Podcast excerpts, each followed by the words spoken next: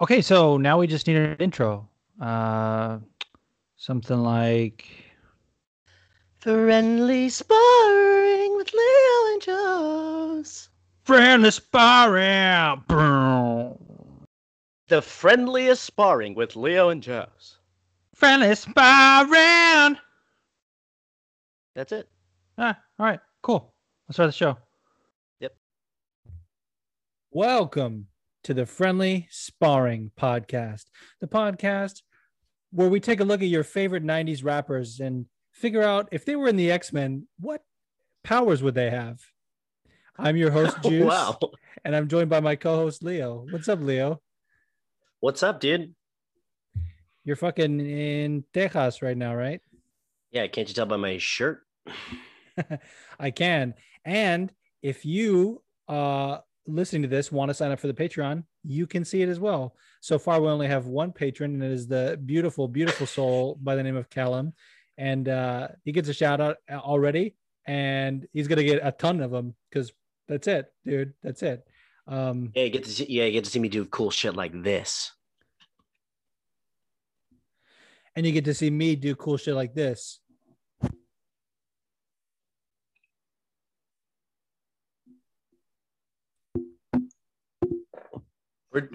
Honestly, the video component adds so many elements that you guys are missing out on. You're missing out. So we, so many. I can't even describe what just happened. You can't. I can't even describe it. And I did it.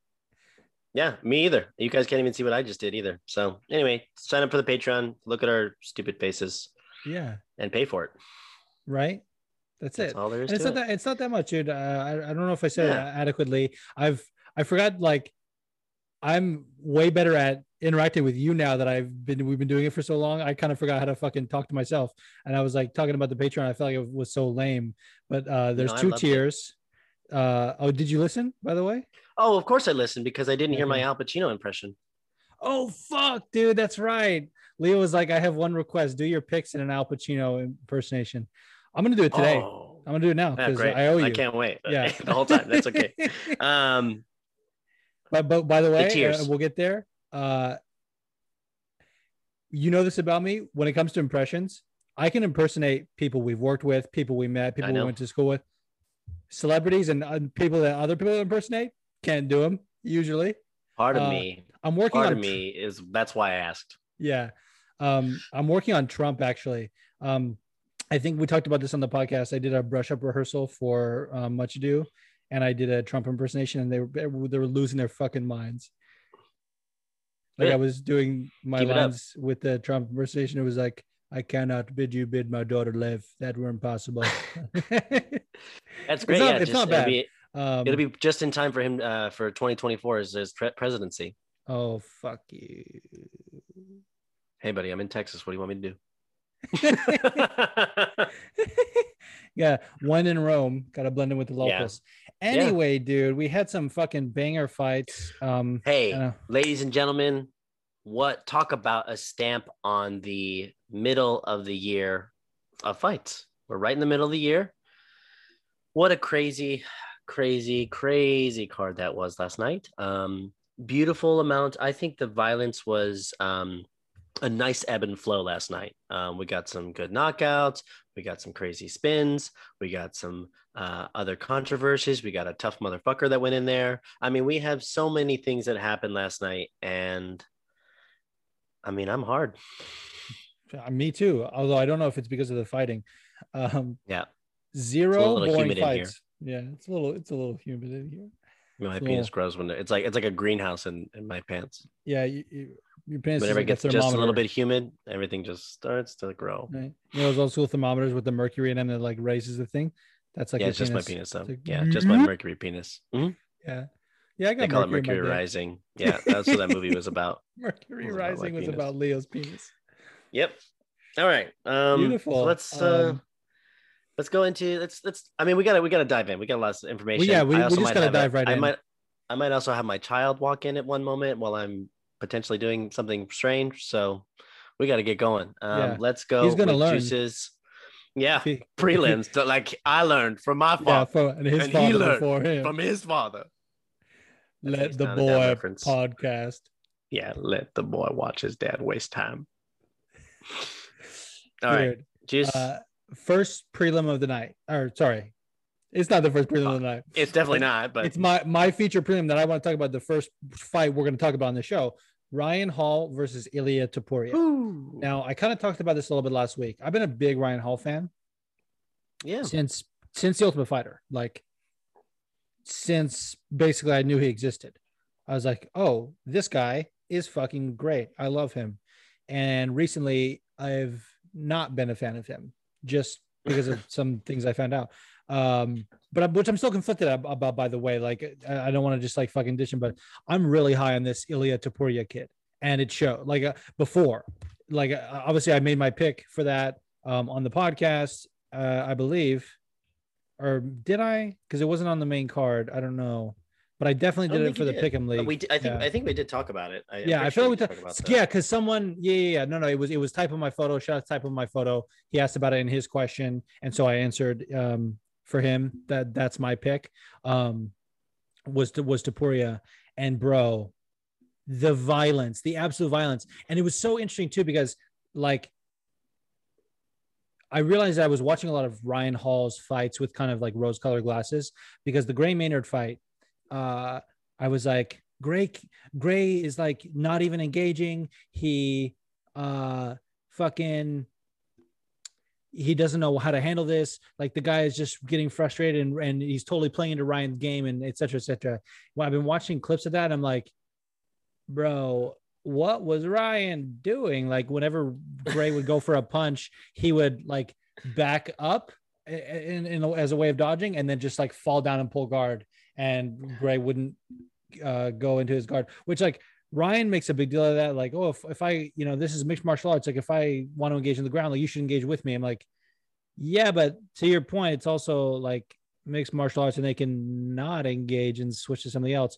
But, but Ilya played the perfect game plan, dude, because Ryan would, would do his scrambles and try for the Imanari rolls. Ilya would make him think that he was doing it and then pull out. And he would just, he he knew exactly, dude. It was like getting a read, like, and Ryan Hall was not changing it up at all. Uh, for the most part, no. he, he he like Ilya figured him out, dude. And then when he got it in the in the position, I think it was like a half guard or quarter guard, uh, but he kind of was like not really had his back, but he was like kind of sort of a little bit behind him, just fucking beat on him and he went out dude he went right out and that's almost better like i was actually when this fight was live going on i didn't have my um my fire stick set up to to watch it on espn plus. And i was like oh fuck. And then i saw on twitter and people were talking. They were like oh yeah, knock the fuck out. Like out cold. Like, they're saying these things. I assumed it was from the feet because i knew that Topuria is nasty. But dude to do it from the ground is just It was great. chef's kiss. Just absolutely fucking amazing. Talk about um, just a perfect timing. Like you said, he figured it out. Ryan Hall just kept it to his game plan, which is, you know, what it is. But goodness, when he rolled right into him and then like moved forward and then he just launched right on top of him and just was hammer fist right Oh down the thing. And then that was it.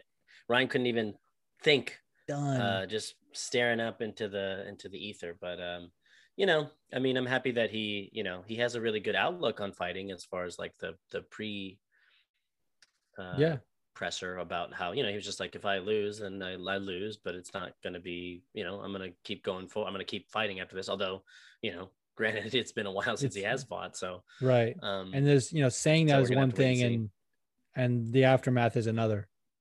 Oh yeah 100% You know, and you know I mean I, I I I don't think I didn't watch his uh I don't think he had any do they do they do it with all the fighters yeah the uh, the post fight press? It's usually just for the main card. It depends. Oh, okay. But if um if there's proper media set up i mean covid has made things a little bit different. They'll do like scrums in the back like in between fights too. Like winners will go Mhm. backstage and then there'll be reporters who are in the media room uh, or somewhere backstage and they'll do like a little scrum and field questions at them and then the pr people will like okay move along. They have to get going now to medicals and things like that. So it's like they get a little bit but I, so i don't think he will have done especially uh, like having got knocked out like he wouldn't have probably done any interviews or anything Right, that's true. But yeah, I don't know. It was a it was a good um good example of of obviously one style not not being able to, to Right. survive in MMA. Like not really. Um And I So, mean, yeah. he was having some success on the feet. Like, uh, I, I know he's been working with um, Wonder Boy a little bit on his stand up, but a big part of it has been with Tan Lee, who we met on the Ultimate Fighter, um, who is a fucking awesome guy. And so he hit this like spinning, I don't know if you call it a wheel kick or it's like a spinning hook kick. He he landed on Ilya, but Ilya kind of he kind of blocked it, but it looked like it got through the guard. Um, he just ate it. He was like, "Nah, you're not a striker, so that wasn't the thing." I was like, "Damn." No, So- it was a good. It was a good. uh That was definitely one of the fights that I think everyone was like, "Oh, who knows what's going to happen?" And then obviously everyone was like, "No, we know exactly what was going to happen." Right.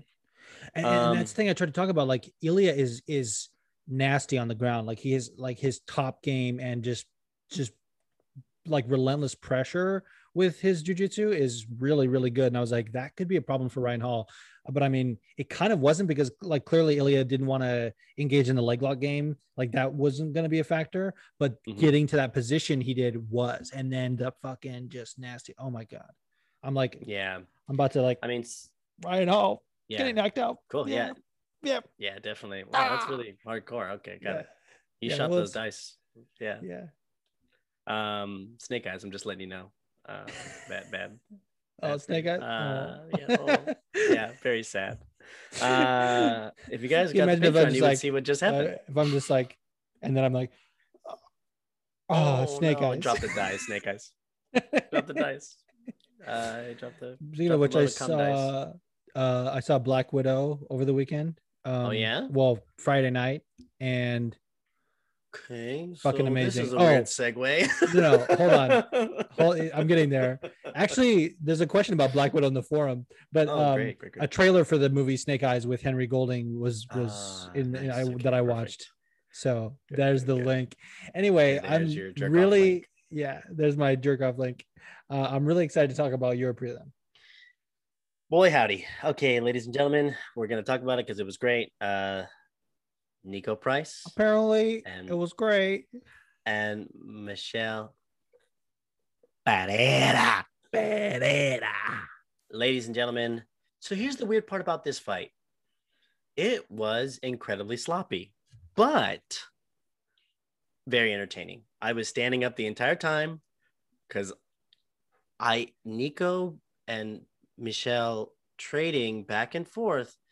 I could have swore they were rocking each other like one for the uh, like tit They, were like, yeah, exactly. constantly. And then you got, you know, Michel just, you know, oh, let me just do a backflip onto his chest, like no big deal. Like, what is he doing? Flipping? Just flipping everything off, just doing everything that he wants. We're throwing flipping Um, shit now.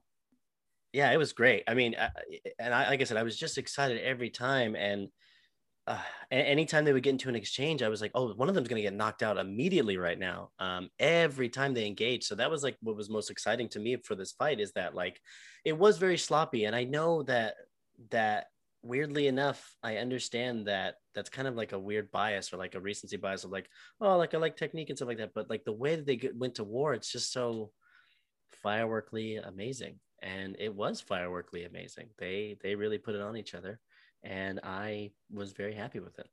Yes, and I was really happy that you picked this one. Um, like I was rewatching the fights this morning. That's how good this card was, dude. I even rewatched. I mean, part of it was because I was white girl wasted last night, It's a hammer. but um, so hammered, dude. The most drunk I've been in a while.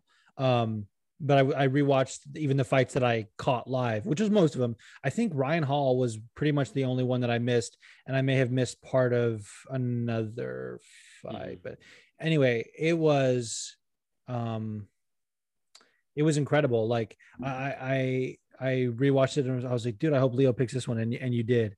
Um, just just sensational. And I like I think Michel Pereira does not get enough credit, dude, because first of all, like people have this sort of like stigma against fighters that want to do acrobatic shit and um and, and there's not a ton of them mind you like the like like uh, flashy shit too not just acrobatic like raymond daniels uh, mvp izzy. Um for some reason anyone that wants to god forbid make it extra entertaining for no reason at the risk of their own health people are like oh fuck him. Let, let me watch him get a ko and i'm like oh you're so stupid but anyway uh Michel goes he I mean he's way fucking extra but like that's how he knocked out Danny Roberts in his debut like doing moonsaults and shit the, the thing that went viral that got him into the UFC like he does it all the fucking time and he realized in the Tristan Connelly fight that he has to change things up. And Mhm. I- can't remember if, it, if Tristan, the Tristan Connelly fight was before the Diego Sanchez fight. I think it was because he kind of tried like tried in the Diego Sanchez fight, but like still was sort of on his bullshit a little bit, uh, which again I love. Um, but Diego was on his fucking Joshua Fabia bullshit, so that was like Yeah. its own thing. But like, what was it the the Zumagulov fight, or it was one of the um, what the, the Russian dude he fought? He was super technical and got the fucking job done. I'm like, this guy knows how to fight. He just decides to like it's like that thing they used to tell us in um, acting. Uh, it's like learn the rules so you can throw them away. Like that's exactly what he was. That, that's his whole thing. He's like, I know what to do. I know the technique. I just, you know, once you have it in your body, then you can sort of disregard certain things. Yeah, learn the rules so you can play the surprise. Yeah, exactly. Play the And- surprise. Michel Pajeda plays all the surprises. He played the surprise right on Niko Price's face, dude. Yeah. But yeah, uh, it was a super amazing fight. And like, here's the thing that that I, I don't understand. It's like people were like shitting on Michel Pereira, like, and I don't know if it's the same exact people, but in general, MMA Twitter pretty much loves Niko Price, and I think he's a he's a great fighter, and he's uh really really entertaining. Where's that same love, bro? Like Yeah. he was beating him. Like don't I don't say that happens. he's not a good fighter when he is beating a good fighter with Mhm. with his style. And it, it was like kind of like the perfect match of like, okay, let's. He was getting sucked into Niko's game a little bit with like getting into the brawl, um, but then he was also kind of like playing from the outside and landing some nice counters. And it was like you said, especially in the third round, they were like get trading, getting rocked. It was like, oh, I'm gonna rock you, then I'm gonna rock you. Like, oh, we're gonna Yeah. the ro- It I rock, great. you rock, we rock. Yeah. Yeah. We rock away just like Yeah. Fat Joe. Do the rock away. Yeah. Fat Joe. Now lean back. Also, what kind of name is Fat Joe? Like, is anybody. What kind of name is that?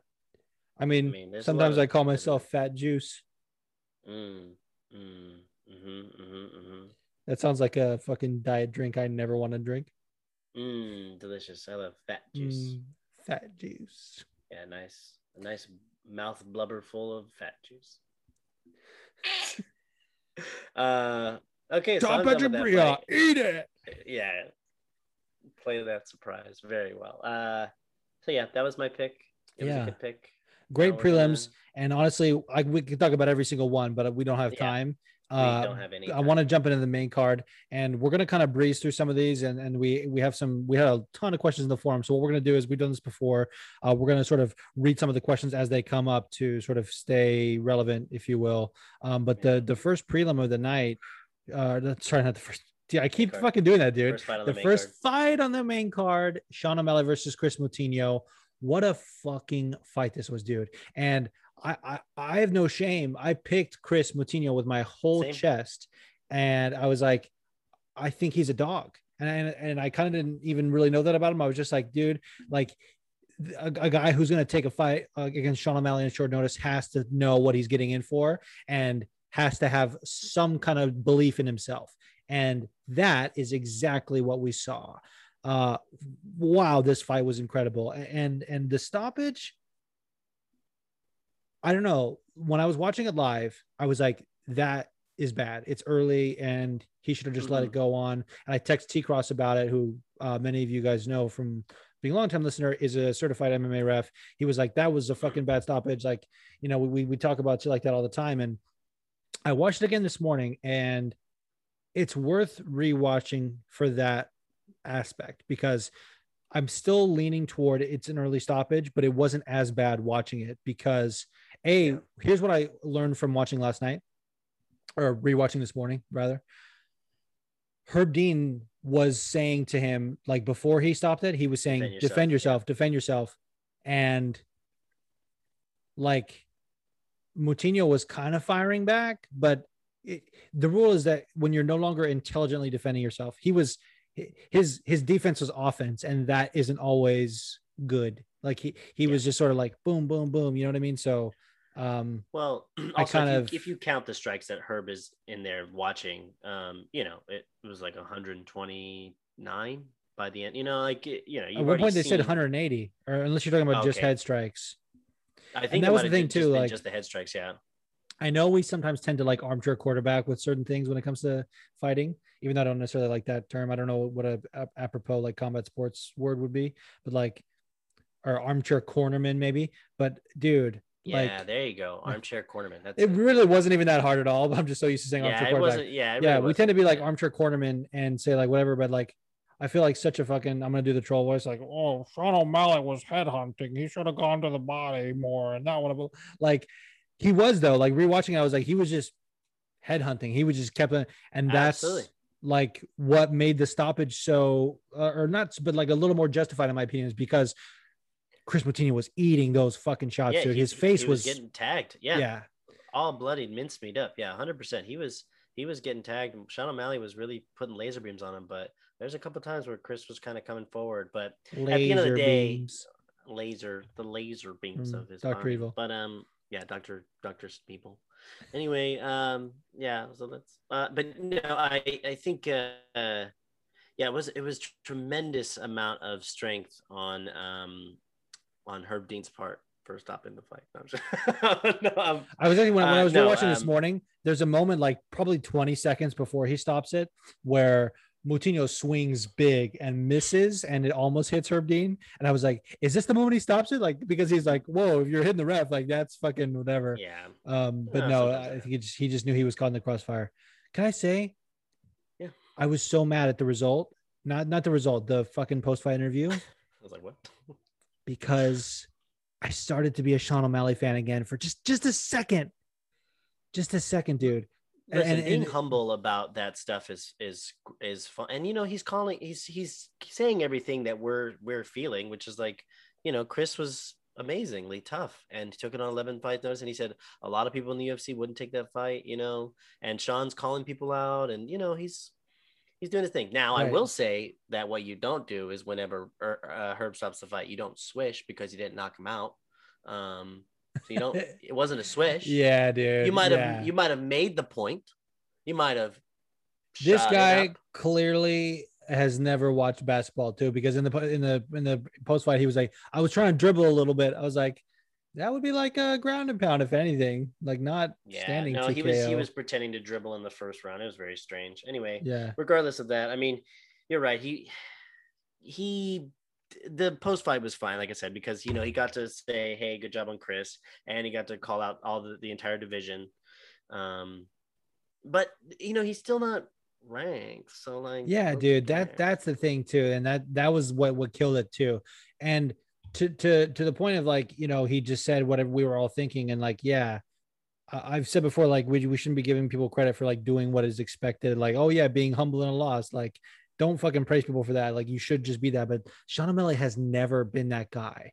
Uh, Yeah. and, and this wasn't a loss. Granted, it was a win. But like, even when he wins, he, he usually is like, I manifested this. This guy was uh, fucking garbage, whatever. Like, he's never ever really big up his opponent. But but the way he was like, Chris is a tough motherfucker. Give it up for Chris. Like that to me was uh no Yeah. noteworthy. And i was like oh my god is he doing it? And then he decides to call out everybody uh that's like a big name. And first of all hey what is fob rob? Like what is that? I realized he was doing i forget what he said for cody. He was like he said something about dominic that was like alliterative they're all like alliterative for the most part i think. Yeah, and then it was like oh fob rob. I was like Ugh, don't He'll say figure it out. that he'll figure it out someday. sean He'll or get the right rob will Sean will. okay Not Fob Rob. Obviously not Rob Font. Wait, it's not him, or he? No, it definitely is Rob Font. I'm just That's saying a- that Sean, okay. Yeah. Okay. I I- I know what you meant now. no, I'm just saying Um, Sean O'Malley will figure out the alliteration someday. Yeah. Just not I mean, rhyming night. is sort of like qualifies, but Yeah, I suppose he's a rapper. but even but even still, it doesn't matter. Like to heroin. like. Sean O'Malley, right? He was addicted to heroin and had a baby in his hand. yeah. Yeah, that is Sean O'Malley. He was addicted to heroin. I love MMA. Anyway, let's go on to the next fight. yeah. Uh, we, we said we're gonna breeze through and we spent like 10, 15 minutes on That's Sean O'Malley. okay. Because Um, guess what? Irene Aldana fucking did it to Kutskaya. Kutskaya's canoe. Irene Aldana defeated Yana Kunitskaya via KO 435 of round one. Bro. The stoppage was even nastier than I thought. I, I for some reason I remember um, Aldana dropping her with the left hook, and I thought that was like maybe one or two follow up shots, and that was it. No, Herzog let that fight go, man, Mhm. and and and it was because Yana was like moving and defending, but like, and that's why I put KO because like I thought it was a KO essentially, like it was technically a TKO, but the way she fucking dropped her, like that to me is noteworthy, and then just the blood that was coming out of Yana's face, man, I was like. Aldana's a killer, dude. And, and yeah, I, I guess she missed weight. That um is is awful. But um if she gets that figured out, bro, oof. Yeah, she's going to be a, a force to be reckoned with. I, I, I am excited for it all. My dad was watching the fights uh, last night. Um and he texted me after that fight. He's like, Don't piss off an angry Mexican woman. Cool. Trump 2024. Let's go. I hate you. Um so yeah, moving on from that fight. Uh Irene But it's Aldana's so-. I know we said we're going to breeze through this, but this next one, though, I mean, This this next one we can't really breeze through. we actually have a lot to cover and this is like the first fight we're going to get to where we have some questions about it but um uh Tai Tuivasa mm, beating the fuck it. out of Greg Hardy knocked him out Love it. cold a minute and 7 seconds in a round fucking one. Oh, we love to You see love to it. see you love to see the the quote unquote dynamite coming up, sneaking up and pretending that he's gonna hit Tai Tuivasa, and then he keeps trying to trade and bang with him, and he goes a little bit further, and Tai Tu just right in that left eye, right into that beater's left eye, and he just Oh. takes him down. And Greg, not even that, Greg starts covering up the second that he falls down. Not even just crumples. dude it was amazing and like with the with the Tybura fight i think we talked about it where like i kind of felt like that was the best we were going to get but it was it was kind of not really satisfying uh like gave me blue balls a little bit because it was like a tko and like Tybura was hurt badly before that he just recovered and got this like sort of ground and pound tko this was a clean ass fucking ko dude clean ko in the first and like Tai was hitting with I do I forget for like one of the smaller heavyweights. And by the way, he's six two. I'm six two. I was like, holy shit. Um, he ha- he's one of the more powerful ones, dude. Like the leg kicks he was ripping. Oh, my yeah. god, had Hardy stumbling, and then when when Hardy was backing him up, Tai stumbled a little bit. I don't think it was from a Yep. leg kick or anything. I think he just sort of tripped on himself, and then he landed the the shot that put him down. Oh, Maron. And I was like, I was uh, DMing someone about this fight, and I was like, I'm gonna fap to that KO. I'm gonna fap, fap, I fap, mean, fap, fap to that God, KO. everyone's so happy about it. It's so great. It just Mm. knocks. First of all, it- like oh, and then the trashed, all the stuff. Okay, so first of all, obviously everybody knows the basis of Greg Hardy beating his um his ex. That's you know the basis level of this person being a piece of shit and being allowed into the UFC. Mhm. But but then the post pre the post press for this card calling Derrick Lewis a fat ex con, saying he's going over to boxing. I mean, just this fucking bullshit. And then to go into the ring and just get those little sticks of dynamite out, pretend like he's gonna go up to the Tai Tuivasa, and then Tai Tuivasa just knocks him, and Yeah, knocks him out. I mean, Knocks like honestly, out. just at the end of the day, you just gotta rock your shoulders back and forth and just ah, right into Ah. Greg Hardy. You know what I mean? Just like, Bro, and I'm so happy. Everyone, I, I honestly cannot. I don't know who wasn't happy. I don't know someone that was sitting at home like, oh, lucky shot. You'd be surprised, dude. Uh, my girl G will make these tweets of like, do I see, do I see any Greg Hardy fans or whatever? And some of them just show their ass in the mentions, dude. Some are like, "Hi. I'm here." Like, oh, bro. Imagine, Oh. imagine for a second being a Greg Hardy fan. Could not possibly be me. If I had a choice it. between being a Greg Hardy fan and I was about to make a something terrible, but if I had a choice between being a Greg Hardy fan and I don't know, committing having a, murder, yeah, having a Trump I would commit 2024 flag, murder. I got it. Yeah, I got it. Trump 24.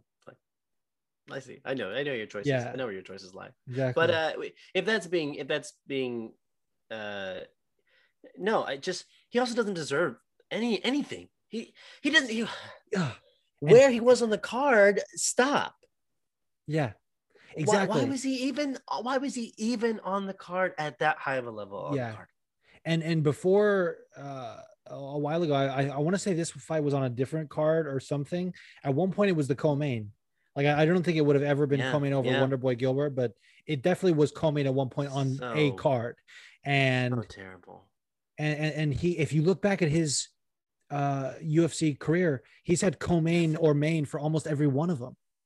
It's annoying. It's so It's so annoying. I don't know what they're trying to add or add to him or do that stuff, but I'm happy that that Ty got him. I'm happy that Derrick Lewis, Lewis posted whenever um you he they read that Ty, he was like, yeah, Ty, and then he I, I loved it. I mean, Dude, and the fucking Bet Online AG ad that he did when he was like, Greg Hardy been talking a lot of shit. Vote for Tavares. he got his Yeah, yeah, name so yeah. wrong, I dude. love And it. Brad I- Tavares is actually fighting on the card. Uh, I- which I- by the way, shout out to Brad. Tavares for a nice win because that was uh, so Um, good. So we have a couple of questions about this one. we Um, do. I'm gonna bring up the first one right now. And this is a very this is a very important question. Leo's getting ready. He knows what time it is. I do Um, know what time it is. This is uh, from the homie Mixta MMA at Mixta Man, and I do want to give this guy a massive shout out because he has been uh, just a good friend of the show for a really long time. I mean, pretty ear- pretty early in the in the show. I want to say probably like episode ten of FWM, like for for for a long time, and um, just a good friend of mine as well. And so his question is.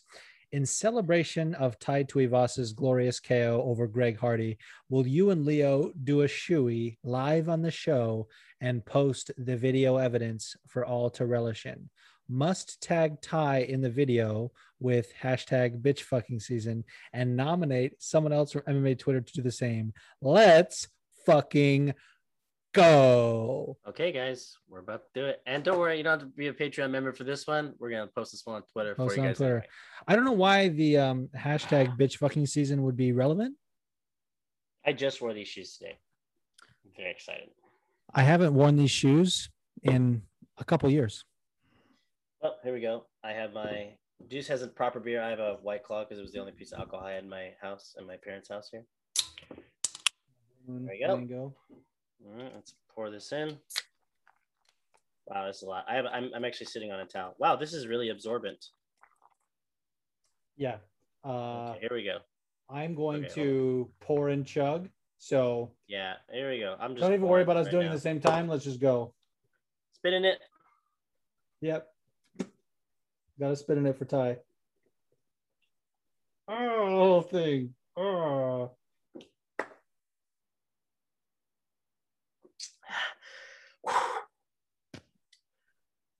Oh, that was good. My shoe's nice and wet. Ugh. It's not bad. Ah, come on, It's Juicy. fucking dribbling all down my fucking shirt, dude. Yeah, I had a towel ready. Wow. Yeah, that's a fun thing. Ty, thank you. Thank you for knocking out Greg Hardy. Juice is taking too long to chug. Here we are. Woo! That little foam. He's got a little foam on his lips. A little. wow. Turns out, oh, there we go. Almost done. Boom. I'm gonna be fucking sick. Yeah, me too. My condolences to um to to anyone who's ever been hurt by Greg Hardy, and thank you, Ty, for knocking him out. Yeah. That was for the victims, not just for, in honor of Ty. That one's for the victims too. Yeah, and for for Ty also running through the crowd and doing all the shoeies. All the shoeies, dude. All of them. Till there was none left. So we will post that. We'll post the fuck out of that. Thank you, Mick. Um, and uh, I'm gonna do it right now. I'm nominating Mick. You you Yeah. have to do it for for for making us do that or for suggesting. You do it. Yeah, it wasn't so bad. Yeah, it wasn't, but it, it was at the same time. Like I'm ta- Okay, tasting the fucking fabric of my shoe. I love it. I I had my sock in there earlier. It was great. I loved it. Okay, buddy, you're gonna be all Uh, right. I, I am. Uh, we actually had All right. another question um, Oh, great. about this fight from uh, the homie Harry Andrew at Harry Andrew 94. I I think I'm going to bring him back an old tradition, at least for this. I don't know about I'm going to bring him back, but I used to read his uh, tweets in RP. I have an audition coming up where I I have to do RP, so we're going to do it right now. What's the audition? Uh, it's for Peter and the Starcatcher. It's not like anything. Oh, cool. Yeah, Peter Starcatcher. Yeah, Gotta go. yeah, okay. The way he hit the floor tonight, I feel that Greg Hardy has a future in the Toy Story franchise. Dropped like Andy was home. On a scale of one to sweet, sweet justice, how much did you enjoy this moment? And the answer, Harry, is eh, over 9,000. Yes, it's over nine thousand. yeah, over 9,000. I can't said it with an American British accent. Over nine thousand. I mean, I was so fucking happy, dude. I was just like, yes. Yeah, I, I I clenched my fist. I was so excited for Ty. He did the dance. He walked out to Spice Girls. He did the shoeies. He knocked out stupid ass Greg Hardy, and we're here. We're here for Ty. We're here for the story of Ty Tuivasa knocking out Greg Hardy. It was great. I think I've We were got a t- little we're beer so- left. we were so elated. Yeah, finish it. Yeah, just yeah, out of the shoe. I love it. Mm. Yeah, it turns out turns out shoes are very highly absorbent. Uh, so when I was pouring, it was like seeping into my soul. Right. So Yeah. I gotta wash these shoes. Yeah, later. that's S O L E. yeah. Mhm. Well, I know my girl G loves shoeies. We were talking in the group chat. She said, I love shoeies. I do them all the time. So this one's for you, G, too. yeah, this was great. Yeah. I nominate Uh, G also. Uh, She'll never yeah, do it. um, we're elated. We were just so happy, so excited, so it just felt good. It just felt right. So, Harry Andrews, thank you for the for the first of all the great um illustration. Oh my God. Greg Hardy falling like Andy had just come. Oh my God. awesome. Exactly like that, dude. Someone who's good at editing video should take a clip of that and do it with like Woody collapsing like that, bro. Yeah. Exactly like that. It was that was so Oh, yeah. perfect. Um, All right. We have but another we question? actually, yeah, we got a a voice, a, a little voicey, as he likes to call him. Dude, I fucking love Smokey J. If you guys have been Ah, listening yes. for the like, um, since the inception of this podcast, pretty much like from day one, dude, Smokey J has been like the OG with sending in questions, and they've always been amazing. Uh, it just it's just so perfect. So I want to play his question right now. Um, if you if you're not following Smokey J, I would imagine if you're listening to this podcast, you already do. But dude, just follow Smokey J. Like Follow he's, He's so great. funny. He's super nice, and he also will like roast people too. It's not he's not like one of those ones that's like oh all wholesome all the time. Like he'll fucking roast a motherfucker. Um, this is just dude. I love Aussies, but um, here's his question.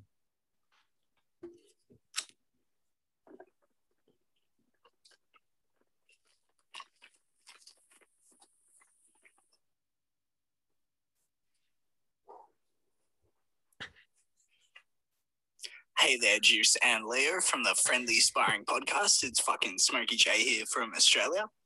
I just got a quick one for you is this week. Um, I just wanted to say a quick fuck Greg Hardy, um, like an absolutely massive fuck Greg Hardy, and an even bigger fuck yeah to Tai Tuivasa. Uh, what an absolute legend! Uh, he fucking flatlined that dude. That was fucking great. Uh, what do you guys see next for the big man? That's all. Bye. To be honest with you, what's next for Tai Tuivasa? I want to see him get a big fight, dude, like Volkov or Yeah. fucking Jairzinho. Uh, You know I know what- those guys are like, ch- you know, chasing bigger fish, but You know what's next for Ty? Fucking Hall going of to the Fame. hospital where go to the hospital where Greg Hardy is and just knocking him out again there. finishing the job. Yeah. Yeah. Assassinating. And then doing a shoey Yeah. right in front of Greg Hardy, right I'll over tell you what's next for Tai. Tuivasa. He's gonna go to the hospital. He's gonna find Greg Hardy. Mm, He's gonna take the IV out of his arm and use that to stick it in his fucking neck. No more Yeah, Greg love it. Hardy. yeah. Then he's gonna go back to Western Sydney where he's from. They're gonna erect a statue in his honor, doing a shoey, and then he's gonna retire yeah. because it's not gonna get any better than this. I mean, drive off into the beautiful fucking Oh my Sydney God, sunset. Are you kidding me? Everyone's so excited about this. I don't know. I don't. We've spent so much time on this, but I I love it. Every, Smokey J, you're absolutely right. Um, I think I think what you, but you know, I think I, you know, he said he's he did say the top ten, and he said or top fifteen. I was like, no, no, no, let's do the top ten. yeah, Let's let's just do it. Skip those five guys. I'm pretty sure he used to be in the top 10 at one point. I think he just like Well- they get, you know, the commentary alluded to that fact a little bit. Like he kind of got pushed too fast. He fought JDS and one of his early fights in the UFC was a main event. Um, But if they're trying to push, if they're trying to push Greg Hardy down our fucking throats like they have been, then why not? You know, yeah, 'Cause if- because if Greg Yeah. Hardy would have won, guess what? Would have been a top ten contender next, which would have been fucking annoying. But he Yeah. didn't because he got knocked out mean, by maybe he-. The problem is like he he was getting protected, but they gave him Tybura and then Yeah. they gave him Ty. They thought Ty was a step down, dude. That's the fucking thing. They thought my man Ty was a tune-up fight. They thought it was a Tuivasa tune-up fight.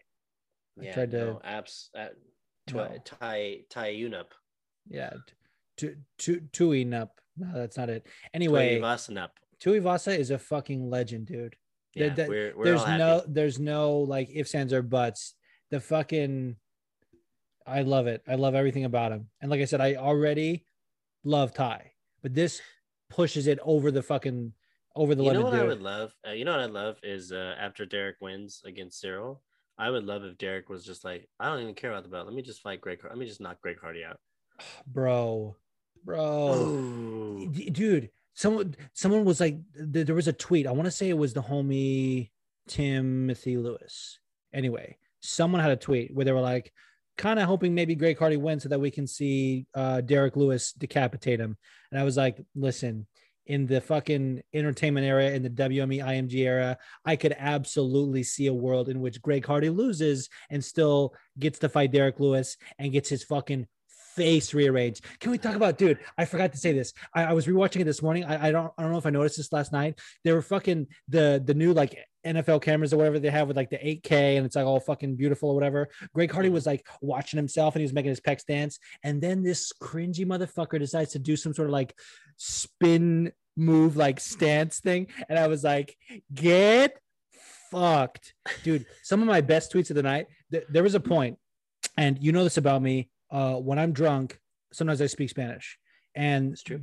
part of the reason for that is my Spanish works better when I'm drunk. I don't know what it is, Ooh, dude. Like, I I, like think it's that. like inhibitions drop and like, you know, sometimes like I get in my own head about it and I sometimes the words don't come out when I'm sober.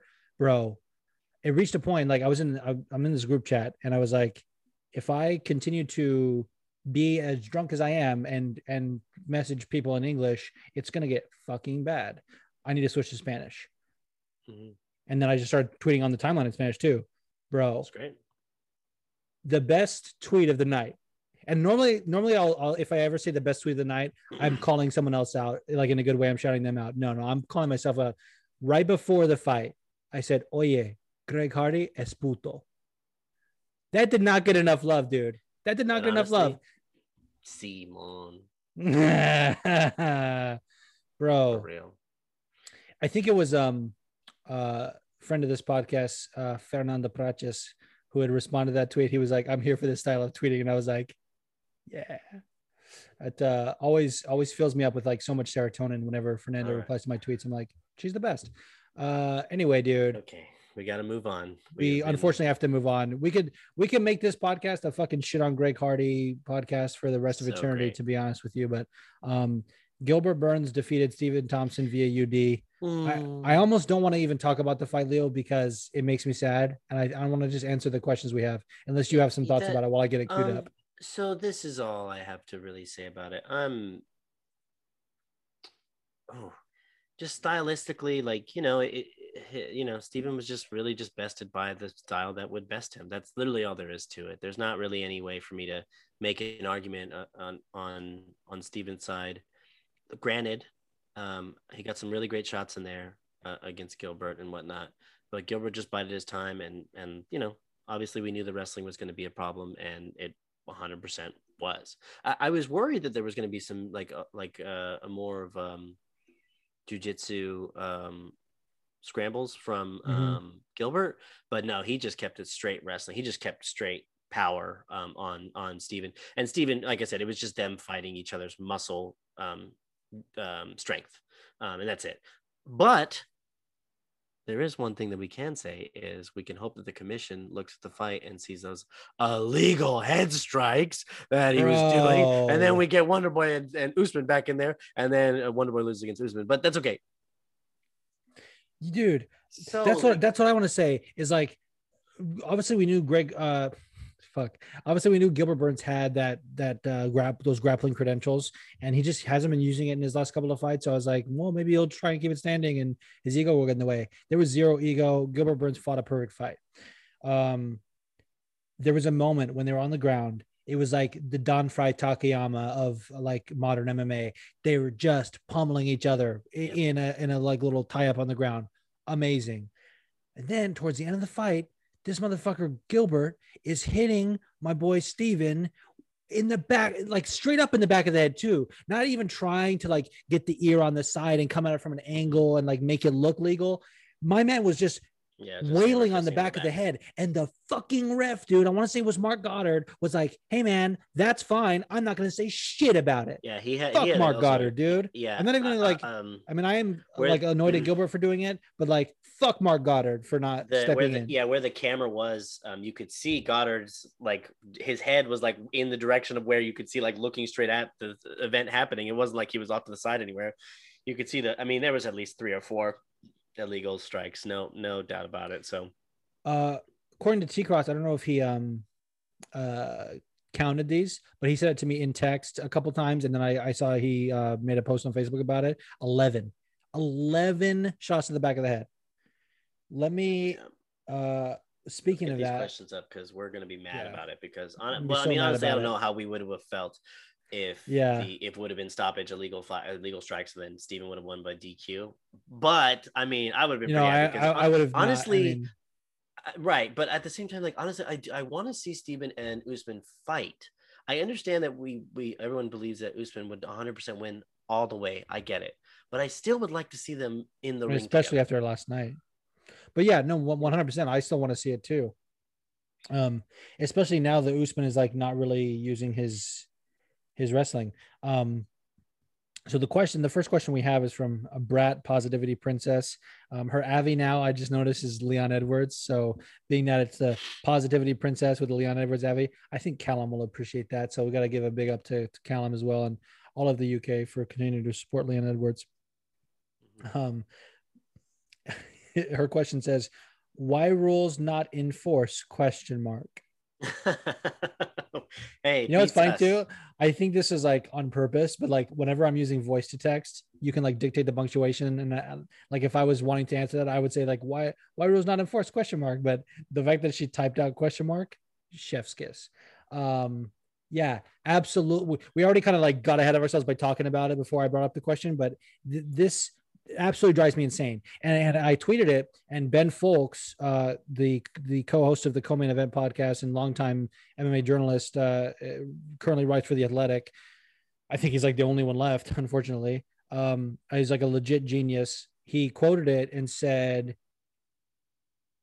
uh, what did exactly did he say? It was like oh, something I like think was it the one that said that well the reason why they didn't do um they didn't call the strikes because oh well the fight's basically over right? Yeah, the fight's I'm basically he- he- overrule exactly. Yeah it was like the this is almost overruled. Like he was he was making a joke and making light of it because it like he was agreeing with me. I was like dude fuck this. But he was like oh yeah this is like another time when mma is like hey the fight's almost over that exactly is is what i think marc Goddard was like oh fight's almost over yeah that was a bad mark That's a good Mark. Goddard. No, that was a good Marc Goddard. I think it was the best Marc Goddard. he uh i think he's from birmingham he has like a weird interesting dialect Um, uh, I I would I remember him talking about the Merab Dvalishvili uh fight, which he wasn't the ref for. It was a guy named like Todd something I want to say, but he was fucking uh, ringside and he was like giving that guy advice, and he was like, "I would bet my ass to a barn door every day and twice on Sunday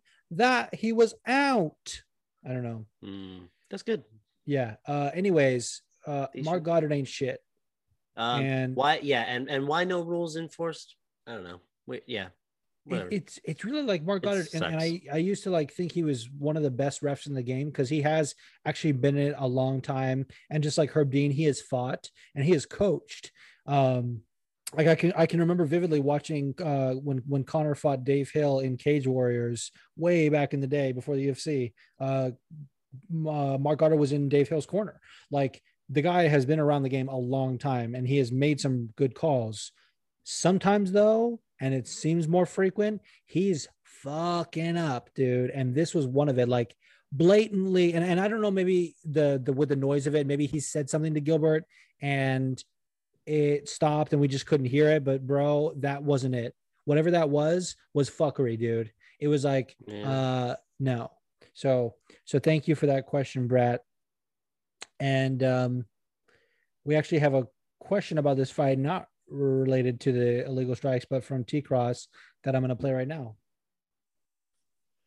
All right, guys, I'm gonna whisper. Hopefully, uh, hopefully the whisper is loud enough so you can hear it through the uh, through the app here. Um, I'm so fucking sick and tired of watching guys call out Nate Diaz because you're not gonna get the Nate Diaz fight.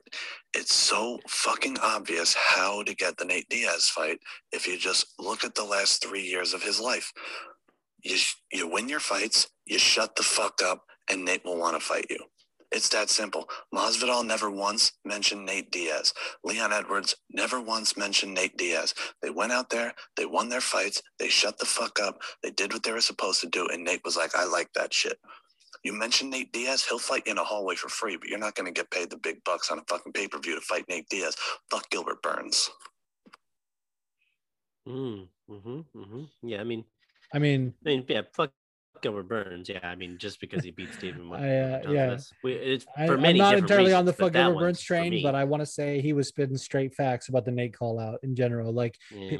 I I have been so like overwhelmingly annoyed with fighters over the in the in the past like three or four years calling out Nate Diaz. Just anytime anyone does it, I'm like, why the guy doesn't fight unless he wants to, and he like will strategically fight. Like it's it's it's really simple. It's like Nate always believes in his mind that he's one win away from a title shot.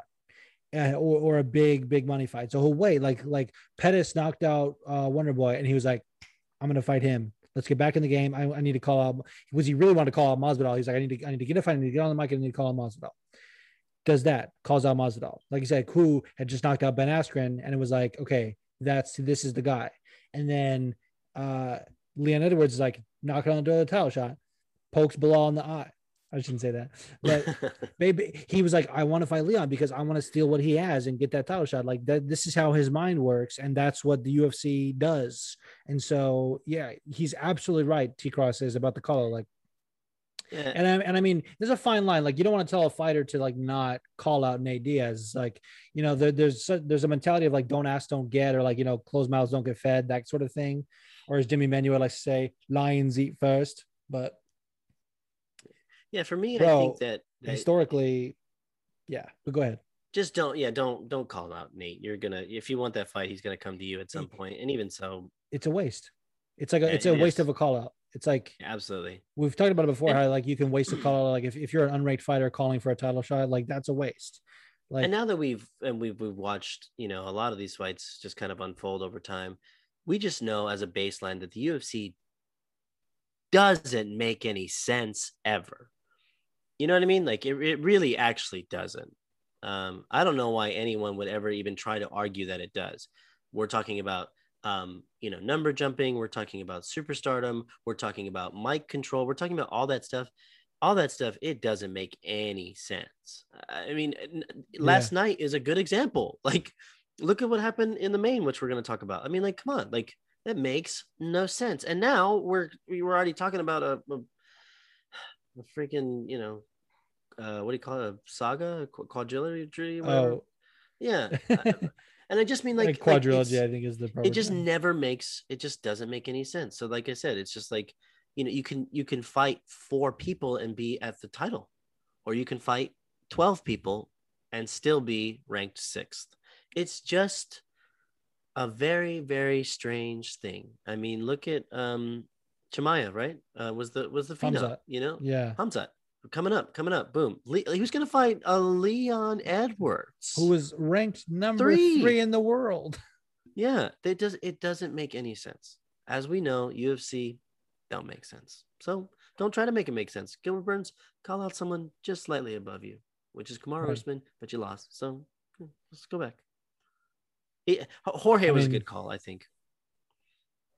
Yeah, yeah. That that's that's a better fight. And, and honestly, like, I would rather see him fight Colby, but I think Usman Right. wants to fight Colby, and Yeah. um, Gilbert Burns and Kamaru are both managed by Ali. So I don't think I need to draw the line there. But Fucking A. Mhm. Uh, thank you, Brad and, and T Cross for those questions. Um, Okay. I want to move on to the fucking main event of the evening. What a travesty. What a travesty. What a travesty. What a travesty of, uh, that there's this narrative that could create a fourth fight because it was so clear in my mind that he was getting absolutely fucked up. Two judges had it at 10 8 in the first round, and the one that had it 10 9 is Sal D'Amato. And if you look at his track record, the motherfucker's on some bullshit. So it really is, should have been 10 8s across the board. I can't. I can't. I don't know. I haven't. Luckily, like my time, I don't follow or have a lot of followers on Twitter and stuff like that, so I don't have to worry about the Conor stands. But I know they're there, and that's what's the second that it happened, and the second that Conor was shouting about the doc, about the doctor stoppage, Oh my God, dude. about Jolie being in his DMs, about everything. I just couldn't. It just felt. I just felt so bad, and honestly, it was funny. I was texting Juice uh, and a couple people, and I, I I said class act, and literally uh, Dustin Poirier said you can kiss my whole asshole, and I was Yeah. like, yeah, yeah, you can. That's what's up. He's like, Um, everyone booing, you can kiss my whole asshole. Oh, so good, so I, I tweeted that and I was like, and I put it in quotes and I put, you know, quote, Dustin, a true king. And someone uh, quote tweeted me and said, well, that's actually a Jay Z quote. And I was like, it's a Dustin quote. I don't give a fuck, man. I'm quoting what It's he said last night. It's a- yeah, exactly. It's a whole no. He was just. What do you mean? It's a Jay Z quote. You can say whatever you want. exactly. What do you? T- it's a Jay Z quote. yeah. If I said "fuck you" and put quote fucking Mary Tyler Moore, guess what? I can guarantee you she probably said that at some point. Like, are you crazy? You don't think someone's ever said "kiss my whole asshole" before in their life, other than Jay Z? I can put, ooh, wee, ooh, I look just like Buddy Holly, quote, Yeah. Weezer. And you could say, well, Buddy Holly may have said that also in his life. Mm, yeah, exactly. He originally said that. Like, what the hell? No, honestly. Anyway, fuck that guy. Whoever said that. I hope that guy can kick my ass too. I hope the guy that said actually it was Jay Z. I hope it actually Well, was Jay Z. I hope it was Jay Z on Twitter. Jay Z's burner. Ah, that's a quote from me. Ah. By the way, that's a pretty good Jay Z. Uh-huh, uh-huh. Conor Yeah. McGregor got knocked the fuck out. Uh-huh. Uh-huh. It's that's yeah, it's Uh, that wasn't there. that- it's it's kind of there. I gotta work there, on but, it. Uh, but anyway, Yeah. uh, so you like okay, cars? I like cars. I'm gonna rhyme the same word. nope. We we got cars. You got cars. We're gonna rhyme with the same word. Anyway, Yeah, okay. He keeps Uh, saying that as I much as- lost so it the more just- I went going. let's just keep talking about how Dustin was whipping that ass. Like, what the Whipping hell? What does ass, anyone even? He's whipping. He's whipping that ass. He, I mean, C- Those Conor, elbows from top were so Dude, are nasty, you dude. are you crazy? You're gonna come at him? Yeah, um, uh, you know what? Let me just jump a guillotine. Jump. Conor Ah. McGregor jumped a guillotine. Jumped it. Yeah, You're crazy. You, you're crazy. yeah, and and we have a um uh, a, a question that I want to play in the, in the actual forum where they reference something. Uh, Conor earlier in the week was quoted as saying, uh, "Knockouts are the only thing I count. Submission doesn't really count." And I was like, "Okay, dude." And then he goes for a submission. Oh, so sweet. Um, but I do want to get well, to these get questions. questions. Yeah. So uh, the homie Phil, the MMA dude, uh, from the from the Split Decision podcast at, at Phil the MMA dude says, Where does Conor go from here? It feels like the way he handled the loss on the ground along the cage, saying he was going to kill Dustin and speaking to Dustin's wife. That stuff was so low. How many fans did it cost Conor? It's hard to see him being the same level of draw again. This is a very interesting question, and I and I have a lot of thoughts on it. I'm going to say my piece real quick, and I'm going to hand it over to you. Ahead. I saw a tweet that I agree with, and it was like, honestly, I don't know how anyone can still be a fan of this guy after hearing the absolute scumbag shit he was saying. Like, what is wrong with you? And then someone responded to that, and they said, if you think that his fans are going to be turned off by that, then you have not been following his career or something like that. And I was like, that is a very good point. But counterpoint to that, it has never been that bad. I mean, that's not true. I mean, he said like shit like fucking Khabib's wife is a towel and things like that. Uh, he's got really nasty before, but especially in in the cage after a loss, he has never been that because like Pete Conor was humble in a loss. Like when he like lost to Nate and he was like respect to Nate, you know, the you know, he, I mean, the Khabib we didn't really get to see because he fucking there was the brawl afterwards, but even the Floyd fight, he was like, oh, I got tired or whatever. Like this was just absolute fucking whatever. And like sometimes you got to give fighters a pass after a fight because like for for saying or doing wild shit because the adrenaline and all the crazy stuff that's going on. And like this guy had his fucking leg broke. And it's it's one of those things where like Chris had basically the same thing, even though Chris looked worse. Uh, was in absolute anguish and couldn't even talk. I have no idea how Conor was able to talk. And like I'm not I'm not even bigging him up. I'm just like this guy is not human. Like he's mentally broken, something like, you know what I mean? To like not really be feeling the pain, be crying like, doctor, stoppage, doctor, stoppage. Uh, I'm gonna kill him. I'm gonna we're gonna go outside. I'm gonna finish this bollocks. Like, bro, he's absolutely on another fucking level. Uh and, and, like saying the shit that he did and, and just like she's in me DMs. Hey baby, you fucking hoe. Like that's fucking low so low. And the fact that they like don't I mean it was pay per view, but like the fact that you didn't get that off the air, fucking disgusting. And there's absolutely going to be a fourth fight. I don't want it, but there's absolutely going to be a fourth fight. Yeah, I just um, first of all, yeah, he's definitely not losing any fans in any way, shape, or form at all. Um, I don't think that that's ever going to happen. And what's next for him? Um, let's go with uh, well, I already posted on Twitter yesterday. I think uh, Jeremy Stephens and him need to kind of settle their beef. Dude, you should have tagged me in that. That's awesome. I would have smashed the fucking retweet on that. I didn't see that. Yeah, I, I said that that uh, Conor McGregor and Jeremy Stephens should um should fight International Fight Week. well, that was last night, kind of. Dude, yeah, Jeremy Stephens I mean... is fighting next week. If he gets if he wins and gets on the mic and calls out Conor, I'm gonna fucking oh, I love it. come. Dude. Oh, I love it if he was like, he's like, hey Conor, Jeremy Steven, that's who the fuck I am. And then just drops the mic. Boom. Yeah. Hey, Conor, I'm that fucking guy. And yeah. then fucking I'm who walks the away and yeah, and fucking yeah.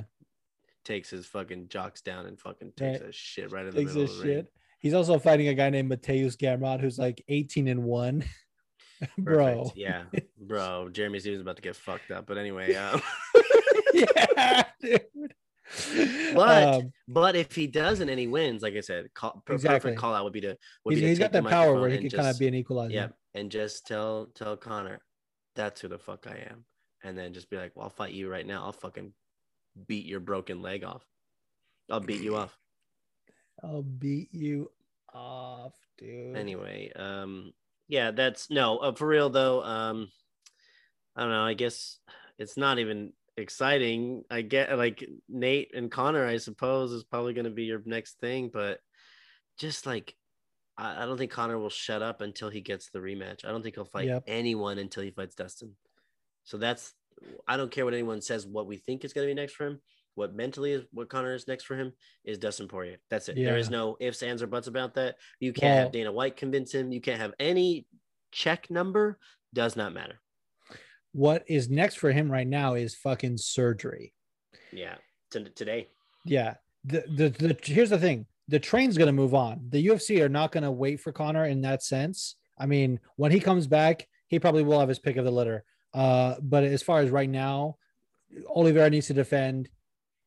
They're gonna get Dustin and Oliveira made. That fight's gonna be Absolutely. made. Doesn't doesn't Absolutely. matter. That needs that needs to uh, happen in November or December of this year. Yeah, and I think regardless of the result, they're gonna make Conor versus the well, Conor versus Dustin four is what they're gonna do. Well, dude, what if what if Charles wins and then they're like, oh, you know what, Dustin, you lost. Let's go, Charles Conor. Oh, wouldn't oh, that if, be the most if, disrespectful if, shit of all time? Yeah, if if they do that, I'm seriously gonna fucking boycott that pay per view. Like, yeah. I'm absolutely not not even gonna. I'll I'll watch the other fights, but I'll turn it off for for that. How annoying and then just be? tell everyone on the podcast, hey, uh, we're not don't fucking ask about that fight uh, or expect us to cover it because we're not. Like I will yeah, cover all the other ones, but no, absolutely not. Yeah.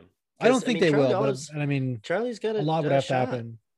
I mean, I, I think I 100%. mean Dustin's Dustin's got a, a lot of heart. He's absolutely right, one hundred percent. And and he was putting it on Conor, um, and I, I just think that I think that that that Oliveira and, and Dustin is going to be a good fight. I mean, It's going to be an amazing hope- fight. I mean, here's the thing.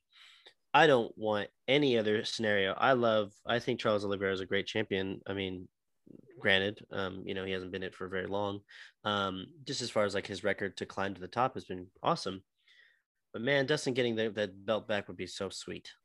So But sweet. What would be even sweeter is next year that uh, that quadrilogy happens, and fucking he knocks out Conor McGregor in the beginning of the second round, and that's it. And then he retains the title, and his first title defense is against Conor McGregor, and that's it. And he can do honestly, I'd retire. I just be like, all right, I'm out. I got the belt. Right. I'm cool. Don't who else?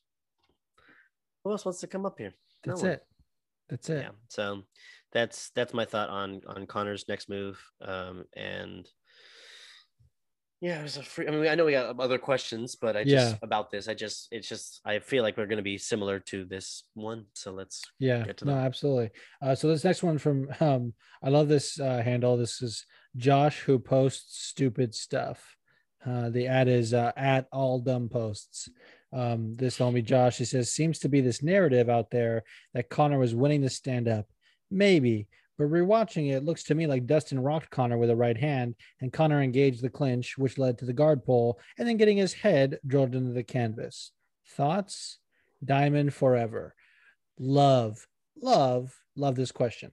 Yeah i don't i don't know who thought saw like yeah. okay the his, his timeline must be full of conor fans because like i haven't really seen that Yeah, but the- like the only argument I could think of maybe that is maybe a like a couple of those leg kicks, like being a little bit more, but not not one hundred percent winning the the um the top game. I mean, Con- Dustin caught him a couple times up top. They were both pretty evenly matched up at uh, up at the top. I'm not gonna lie. I think.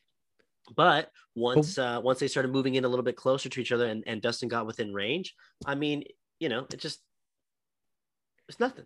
yeah It's nothing to Dustin. what josh said is exactly right dustin rocked conor or he caught him with a good right hand and conor engaged the clinch which led Yeah. to the guard pull and the takedown exactly what fucking conor was like oh first one to shoot is a dusty bitch he didn't like shoot a double leg or a single leg he didn't like shoot a takedown but he he initiated the grappling sequence that's what you call a dusty bitch That's the As a matter of yeah. fact, the name of this podcast is going to be Conor McGregor is a dusty bitch. love it. Yeah, That's we're done. exactly We've what already named it- it. it's going to be. But it's true. I don't know. Like I said, I don't know whose argument. Whose argument is that Conor was winning on the feet? Like what? What Yeah, about? And even if that was the case, like so what? Dustin threw him on the ground and started throwing those elbows. right. Yeah.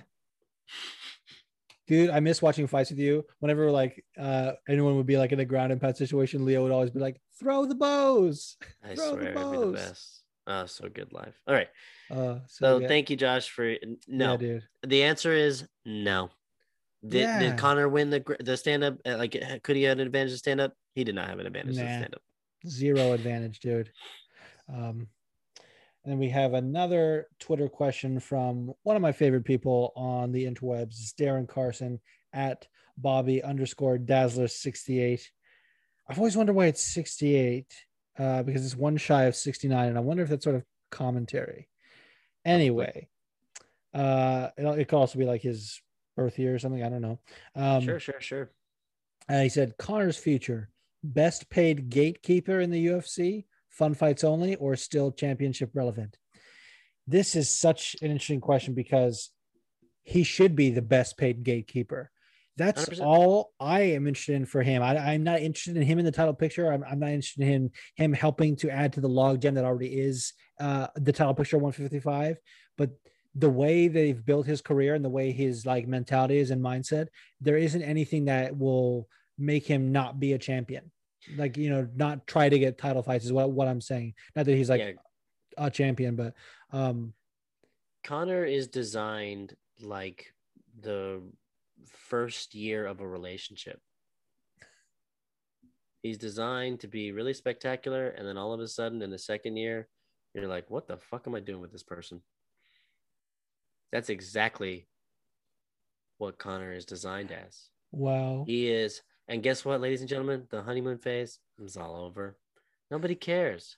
He's he his his the way that the UFC has designed this fighter is literally designed on the spectacular boom pow dust. Yeah. That's it. And guess what? Last night his ankle mm, dust Mm, Ankle. dust. turned to dust. It turned to dust, and now we have such a long recovery period for him. I mean, well, maybe not because freaking Chris Weidman looks like a goddamn cyborg walking around kicking shit. Now I'm like, what? I swear to God. Anyway, Mhm. um, but I'm just saying that Conor Conor's the way the UFC has designed this person is designed of not longevity. Yeah. He's, he's designed he's not designed as a, as a shooting star, and that's okay. That's all fine. And at the end of the day, you can still fucking hang around with a shooting star as like a number 15th ranked or uh, another number 10 ranked fighter that's coming in and knocking Conor McGregor out. Easy, done. Yeah. We love you, Con. Look, I, we don't love you, Conor. I was say we don't. but- Thank you, thank you for what you did for the sport. Right. The gate wait, title Time to is go. out. Get yeah. See, title is not. And if it is in your future, you better have been one humble ass motherfucker at, at, at somehow. We're talking like Yeah. this is at le- the title fight is at least six fights away from you. At least, at the very least, of you like recovering, becoming a better human being. Which at this point you're already pretty much set in your ways, and you already made all the. It's already done. You're done. Dude, someone talked home. about recently. Bum, bum, Bum. McGregor. Bum McGregor. There's only bum Conor McGregor. Yeah. um, dude, someone pointed this out a few weeks ago. I don't know if what what the situation is now, and obviously it's going to change come Monday morning when they update the rankings. Conor McGregor was at one point uh, when this person was mentioning this, the sixth ranked lightweight, and they still had him on the pound for pound list. Hey man, what the fuck is that about? The pound for pound list is like by default already comprised of champions. There's at least 10 weight classes. I think with the addition of some, there may be 11 or so. So that means like you have a couple random spots of like former champions. You better be picking like number one contenders. Like there's no fucking way he's a pound for pound and then somehow number six lightweight. Like the guys about like Benny Dariush and uh fucking Chandler even like above him not in the but somehow he's more worthy of the pound for pound list. Like, what the fuck is that logic even? The UFC is like sucking this guy's We already dick. talked about it. We talked. It doesn't make sense. bro. What a fucking twist this would be. The the like absolutely insane Conor fans on the on the timeline, the the stands. What if those are all fucking burner accounts from the UFC executives? what if they literally make more money. the rankings committee are the what dude what if the fucking rankings committee is conor stands like literally like literally the ones that are on twitter like the annoying ones can you imagine bro mma baller makes the rankings We've been knowing that. Uh, i mean Anyway. they, we've been knowing that the rankings are shit but like the concept of them being run by literal trolls is just uh, like i can't even dude uh, well, that was. Oh, that was the last question on. that was the Um, last question in regards to the, the- fights that we're going to talk about um Uh, so so, ladies and gentlemen, great, great fight card last night. amazing um, fight card You know, prelims had a good amount of violence. Like I said, I think it was a good ebb and flow of violence. It was a nice roller coaster of it. Yeah. Um, very big highs, very small, very very Great pacing low pacing, too. Yeah, it was it was good, and I think and the commentary team was pretty good this time around. Like I, I didn't hear DC or Brogan say anything too crazy or outlandish. Um, and you know, Onik with the sa- Onik, Anik with the with the salmon suit. And, uh, and the- oh, the, and the- drip and the never takes a back seat with Jon it Anik. doesn't. My and God. and the interesting um uh interview transition or the microphone transition between Megan Olivi and Lauren Sanko were very interesting to me. Um so but overall, I mean Dude, you know can you imagine there are people out there, fucking incel dudes, who think it is a good idea to say you have to decide who is more hot, Megan Olivi or Laura Sanko. no you don't. First of all, the idea that their attractiveness somehow determines their worth is a big fuck you to to them, and it's me saying fuck you to those people making that. Secondly, imagine thinking you have to choose They're Yeah, fucking both goddesses. Like, what the Yeah, actual don't have to fuck are people on, dude? I don't I'd be lucky to make eye contact with either one of them. Yeah, dude. Exactly, dude. it- you couldn't even like. I'd be lucky to breathe the same air as as one of them, let alone like thinking I have to choose. Fuck out of here with that. Yeah. All right, so that's a good way to stop, uh, and then we can go uh, into the forum.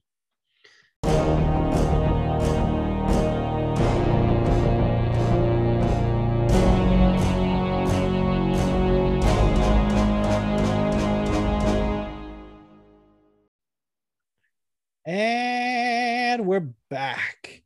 Uh, first question is from the homie T Cross, who you heard from earlier. And here's what he has to say. That's a shitty way to end the fight. But after Conor's post-fight interview, they uh, the commentators are talking like, "Oh, we're gonna see them go again." Does anybody really want to see that? I mean, yeah, the, the, the fight ended in- in a freak way, but Conor landed some some strikes on the feet, couldn't stop the takedown. Dustin dominated on the ground. The, if they fight ten more times, the fight goes exactly that way. Uh, the other ten times. Um, I, I don't think Conor has enough power at 155 to put Dustin to sleep, and he doesn't have good enough take takedown defense to stop Dustin from doing what he wants there. So I don't see that fight playing out any other way, any other time they fight. Do you guys want to see them fight a fourth time, or is it time to move on from that? Thanks. Great question. And I hate to just give a short answer. No, zero interest in that. And I 100% agree with everything he just said. If they fight 10 more times, same result. Doctors, stop it. but yeah, dude, it's, it's the same way the fight played out is exactly how it would play out. For me, um, honestly, here's here's my like circumstance of how my brain works. Um, I would like to watch them fight one more time, but only if it could happen like next week. like, you know what I mean? Like that's like my interest of them or in like two or three years. For me, it has to be yeah something so, like it's either has to be like really like a the fa- turnaround has to be so fast that you're not even hyping the fight. Don't do any of the narrations don't do any of that. Just get them in the ring. Like like honestly i'd like to watch them as not a main event as like a prelim fight. You know like just to get it over with. Like that's what i'm saying. Like that's all i'm not saying that they would ever do that i just mean like the way that my brain works for it as far as how much i want it to happen is like I mean, would I watch a fourth fight? Yes. But will I like would I prefer that it happens next week? A hundred percent. Will I watch a fourth fight at the end of the year if they try it? Absolutely not. I'm like, I mean, I will. I just I don't I'm just not in it. I just don't really give a shit. So no. Yeah, the only the only way I'm interested in the fourth fight is if like somehow Dustin ended up in the hospital to like have his stuff checked out just to make sure, and they're like, "Oh man, we ran out of amnesia to do Conor's surgery. Dustin, can you come knock him out really quick?" And then he just goes over there and just puts him to sleep. Okay, so he they did he run out of uh, anesthesia or did he run out of amnesia? Which one? Did I say amnesia? You did. I mean, he also gave Conor amnesia as well. he definitely gave Conor amnesia. Yeah, he gave Conor amnesia so much that in the ring he kept saying, "My foot was a balloon. So dumb, dude. My my foot is a balloon." Dude, imagine if he had lost and thought it was Khabib. Like he was like, that little rat, that little Dagestan rat. like, what? It's Dustin Poirier. That little Peter, I knocked him out in 2014. What is this? Wow, that'd be amazing. Bring that stupid hat over here. Joe Rogan, take off the hat. he was like, What? I'm What's bald. happening? I'm bald, and I'm also sitting down next to Bro, you. interviewing right, you. exactly. Imagine Joe Rogan, like, dude, the, the like leaning against the cage. Like, ah, dude. There's times when it was So bad. endearing, like when when Sean O'Malley before Sean O'Malley was a fucking stupid. Uh, when he had like broke his ankle against Andre Soukhamthath, and uh, Joe Rogan was like interviewing him from the floor. That was kind of cool. It was like, all right, you know, that's that's cool. For Joe to like get in on him and be like, let's do this. I'm I was like, the, yeah, I'm here with the loser. Yeah, it was, it was not so great. Not so great. All right, let's uh let's go to the next question because what if Conor was just like, no. the thing I like about Dustin Poirier is that I keep getting older and he stays the same age. Yes, he does. Oh, he knocked you into into the McConaughey phase. he was just of, so of amnesia. dazed and confused. Yeah, got it. He knocked him into the McConaughey phase of, of amnesia. I see. I got it. That's All a that's a tough phase like, to get into. All right, all right, all right. Yeah, time is a flat circle. Yeah. All right. Um, True detective reference. If anyone watches that yeah. show, never seen it. you should watch the first season because they're really good in it. Okay, I know that. That's all right. All right, let's Yeah, keep going. I know you know. I just figured let's cut to the chase. Um, can't wait to play this next question. And it is from front kicks and throat cuddles. Mm. Sup, Juice? Sup, Leo? It's Ty from the Front Kicks and Throat Cuddles podcast. Yeah, I can say that now. well, first off, fuck Conor McGregor. Yeah, I said it. um, my question to you guys is regarding him. After that big break, leg break, excuse me, do you believe he's done? Do you believe he chases the Nate Diaz trilogy? Or does he retire? Let me know what you guys think. Love the show. Later. Peace. Before I even answer this, or I'll let you take it first. The little devious laugh after saying "fuck Conor McGregor" was everything that I needed. Like, Yeah, That's right. I it was said great. it. oh, fucking perfect. I love Ty. dude. I um the next thing like that I would be okay with is like maybe like a DP video of him Andy Devlin and maybe some other no uh, um no my um uh well that took a really weird turn uh Yeah. my m- no my real my thing I would be okay with, I guess, is probably Nate. Is it like yeah. logistically, it's probably the one thing I'd be like, all right, that's fine. Now you can build that up for me. But yeah, that's about it. That's probably what's next. I, I can't. I, first of all, I don't see retirement, not yet, at least. Um, Nate is definitely up there for me. I think that's going to be okay. Yeah. For for me, uh I kind of just want him to retire. Like Yeah, I get it. the longer he stays, the worse it's gonna get, dude. It's it's just Sadder it's it's, get, not yeah. even yeah. Um so so yeah, that that's kind of where I'm at, Ty. Um the the front kicks and throw cuddles is the name of his new podcast they just started, so you guys should go check that out. And another podcast you should check out is called Combat Sports with Rhino. The homie uh, Rhino does amazing interviews and great fight breakdowns. Uh, here is his question. Hey, Juice and Lee, it's your big homie Rhino from the Combat Sports with Rhino podcast. So we got to watch Carlos Condit and Max Pain Griffin last night. It was, um, as a fan of Carlos Condit, it was kind of tough to watch at times. I mean, he had his moments, but for the most part, it really Max Pain Griffin was just the better fighter in there last night. Again, I'm a huge Carlos Condit fan. I have been forever. The the thing that made me kind of think about it was like you know, my favorite fighter of all time is Chuck Liddell, and we had to watch like a real rapid decline in him. You know, he lost like six of his last seven or something like that. Um, so, who was somebody you guys were a big fan of who, you know, had their successes in the UFC or in MMA uh, in a different organization, and then uh, for somehow whatever it was age or injuries or whatever happened, um, they had a real steady decline and or, or a real rapid decline either way, and it sucked to watch. So, love to hear you guys' answers. Love the show. Talk to you later.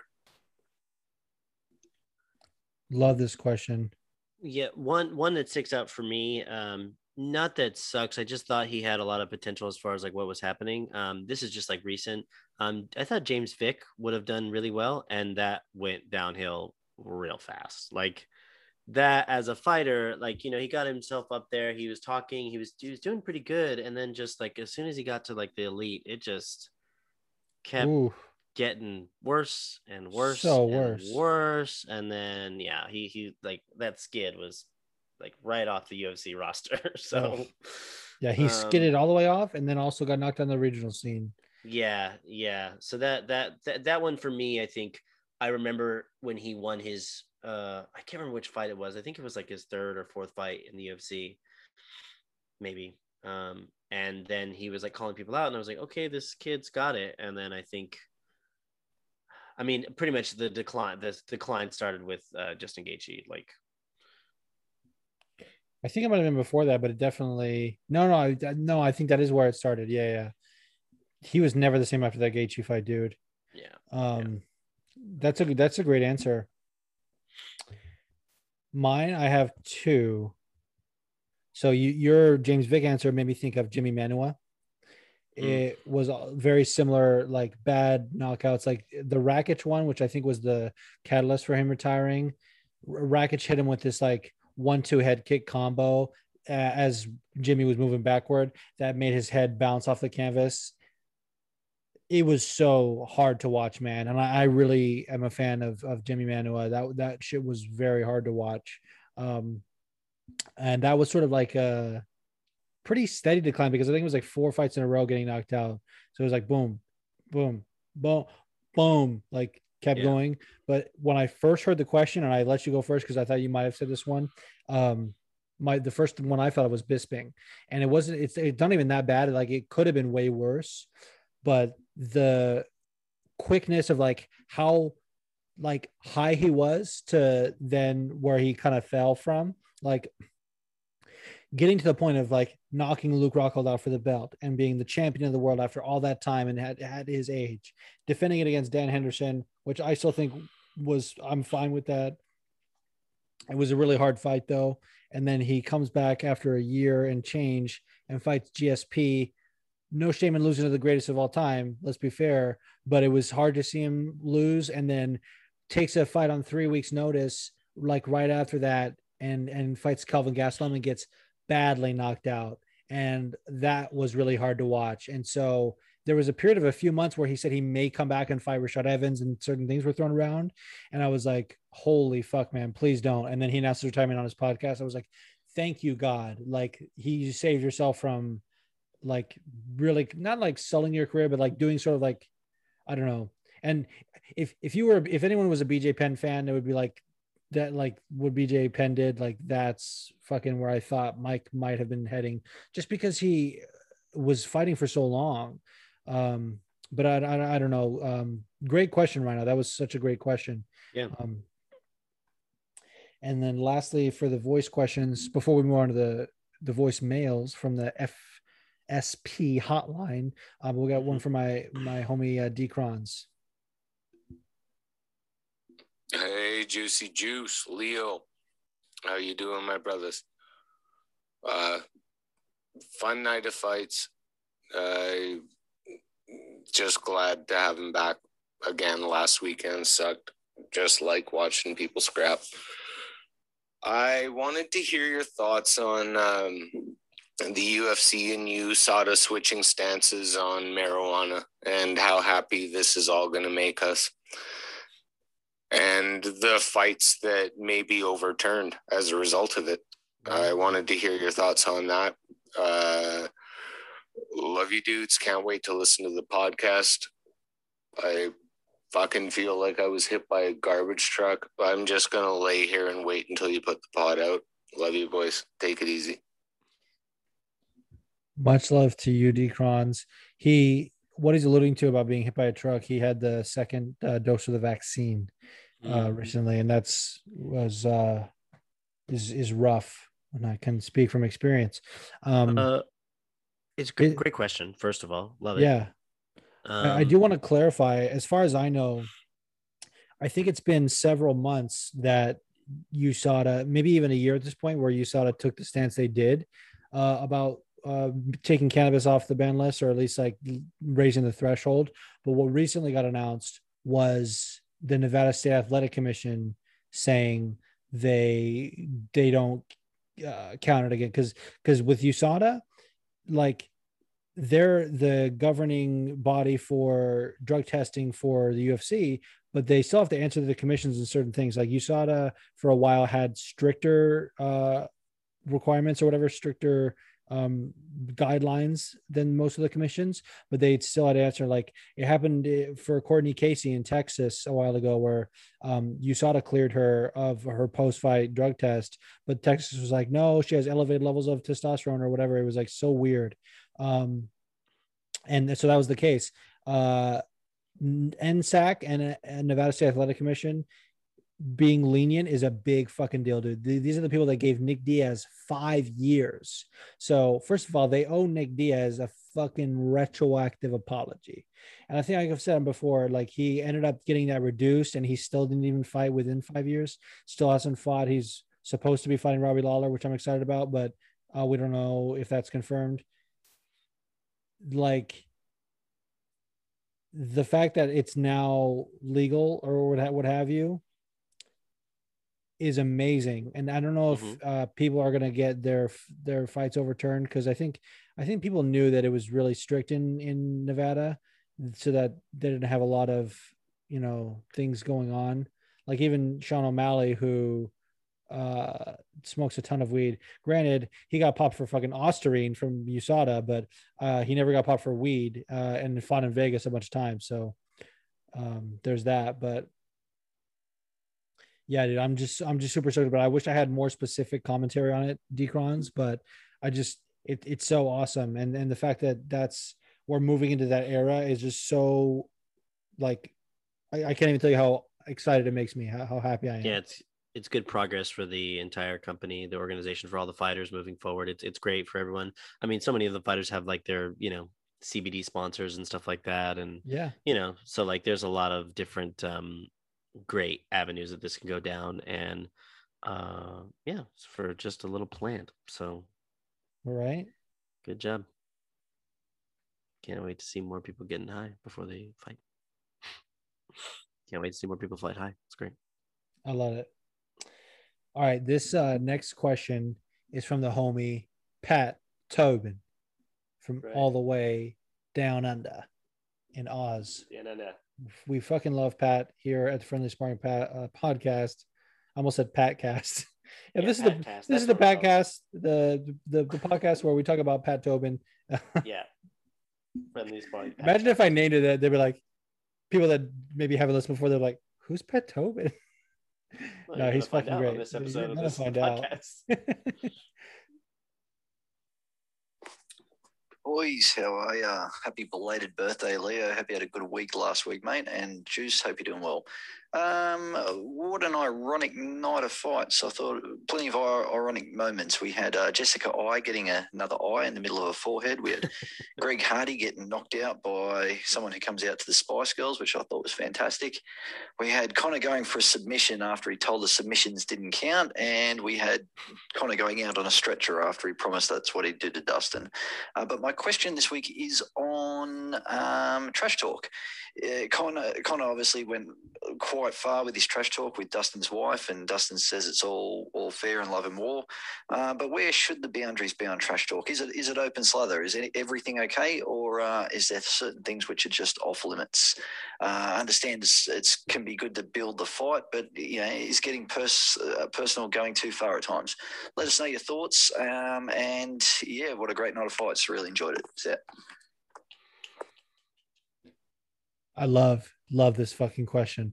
But first of all, I want to say something that he which we forgot to mention when we got caught up in the shoey with fucking Tai Tuivasa. The fact that he walked up to the Spice Girls, dude, and, and I listened to it again this morning, or I watched the rewatched the walkout. The fucking the tell me what I want, what I really, really want. I was like thinking, I was like, I want to fucking, I want you to knock out Greg Hardy.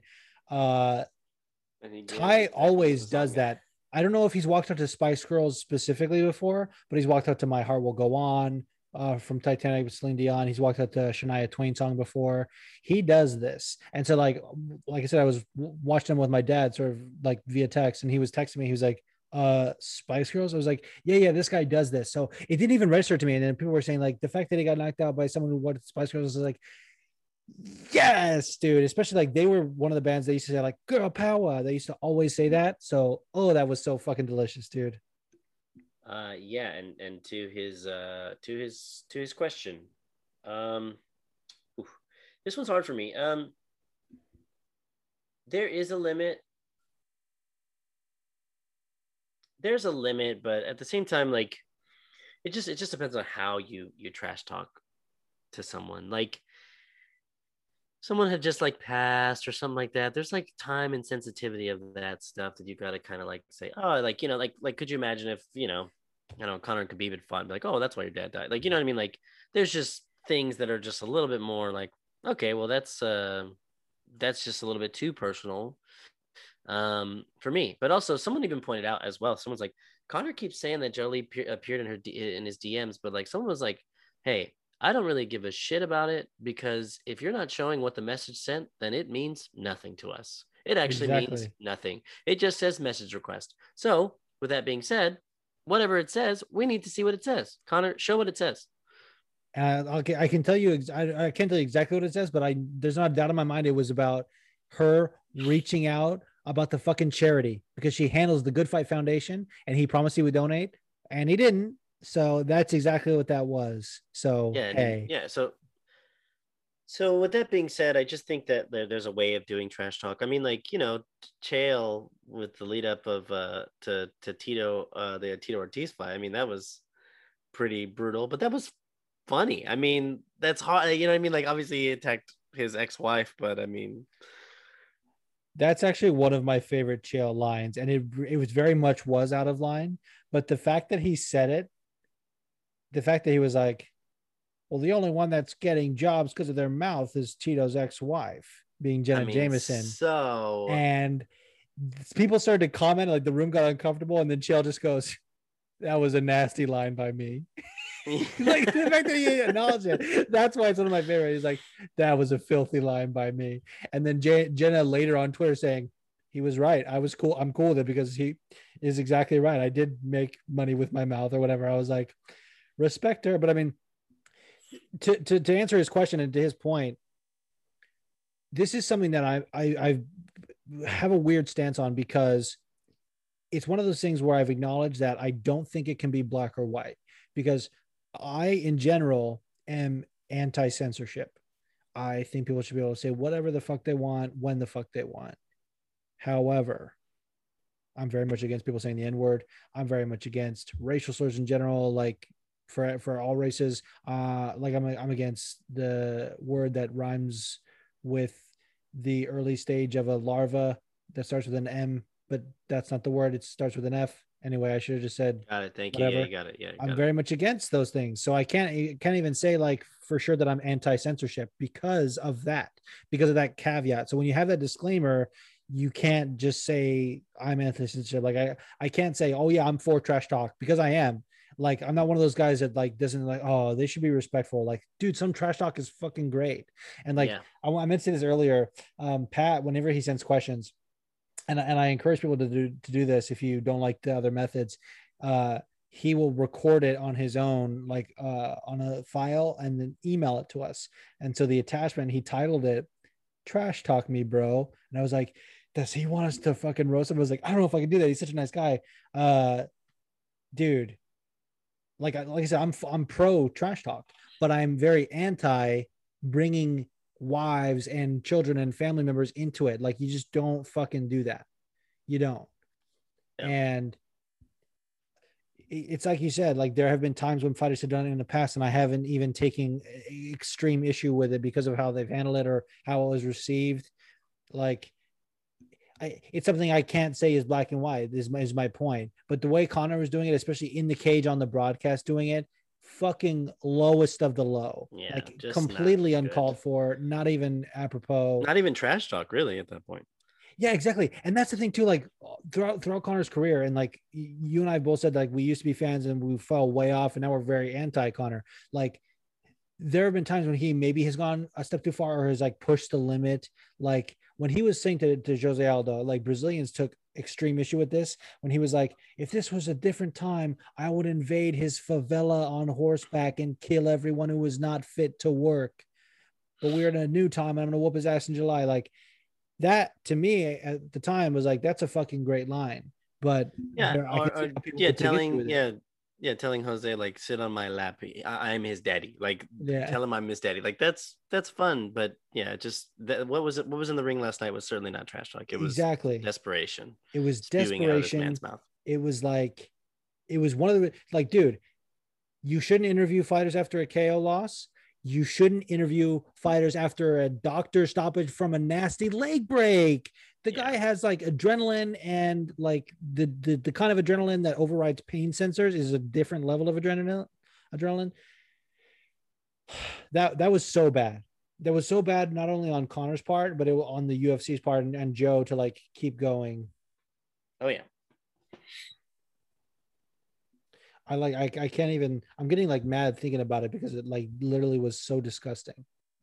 It was decussing. Some people may get that reference, like 13 people maybe. Um thank you, Pat, for that amazing, amazing question. And the second amazing, amazing question comes from a longtime friend of the podcast, MMA Catfish. Hey, Julio, baby. MMA Catfish. Hey, I am sorry for your loss. We all love Wonder Boy, Wonder Man. Let's face it, a fucking boy. Ridiculous nickname. Anyhow, I mean, it was pretty clear decision last night. Um, Burns did a really good job. Wonder Man, certainly not washed up. I know people are going to be saying shit like that. He's a great fighter, but then sometimes game plans too much, or maybe you know weights too much, uh, and that can end up having some not great fights. So I guess what I'm asking is, where do you see them going from here? Both Wonder Man and Gilbert Burns, uh, and are we putting Burns back in for a title shot? It's ranked number two and just beat number four, or what do you think, guys? I FMP. very very quickly i do not want to see gilbert burns back in the title picture right away O- Yeah, o- only if someone else wins the title eh, which i don't see happening um i don't want to see a rematch with Kamaru that quickly uh unless he's really really earned it and like Kamaru is already at a point because of the like long road he had to take to get a title shot he's already beaten a lot of the elite of the division so like what's mostly in his future is a bunch of rematches, but there are still a few fresh matchups lately, and I really want to save that. Yeah, I I don't. Um, I mean, for yeah, for Gilbert, I guess like I said, the only one that really kind of makes more sense is um, I don't hear it. Um, the only reason, the only one that makes sense is um, obviously Jorge. Um, I think Jorge Masvidal is a good one for Gilbert. Um, and then for Steven, um, I don't know. I guess go back to the drawing board. I I don't know. I don't know. I still want to see Wonder Boy versus Leon Edwards. Is it crazy That's to fine. say Yeah, that? that's Like, cool with me. I do want good. Leon to get his title shot, but at the same time, I have I, su- I have such an interest in that fight. Yeah, that's a good one um, too. Another one I would love to see, um, but uh, I'm I'm I'm very much a proponent of Darren Till being a middleweight now. I did not like when he was a welterweight missing weight, and he missed weight against Wonder Boy like very badly. Um, like I will I want to see that rematch because I still I still think Wonder Boy won, dude. I don't know. Oh. But uh yeah. Great uh great question, MMA catfish. He's the man. Okay, this is a great question coming up right now. This is from a faithful listener. What is up, Juice and Leo? It is the MMA Filthy Casual. It is a glorious day, and I am bathing in salty Irish tears. Earlier in the week, I saw some comments that Juice made online, essentially saying that he doesn't believe that split decisions should ever be a thing. Now, murky and subjective feels 100% on brand for MMA to me, and I can't imagine living in a world where controversial split decisions don't exist. So I've been dying to ask what changes would you make to the current scoring and judging that would essentially prevent split decisions from ever being a possibility? Can't wait to hear your thoughts. Thank you so much. Hope you're both having a great day. Oh, the fucking motorcycle right as I was about to talk. I know you can't hear it, but uh, I can't. Yeah, when split decisions happen, uh, potato sack race. dude, this gets me so fucking heated, dude. First of all, you you actually gave me an idea that I wasn't even thinking about. But secondly, I want to Mm, give a shout out to to Filthy Casual. She just got some of our merch. Just gonna say it. You look like an absolute dime in that fucking merch. Amazing, amazing. Um, Yeah. dude.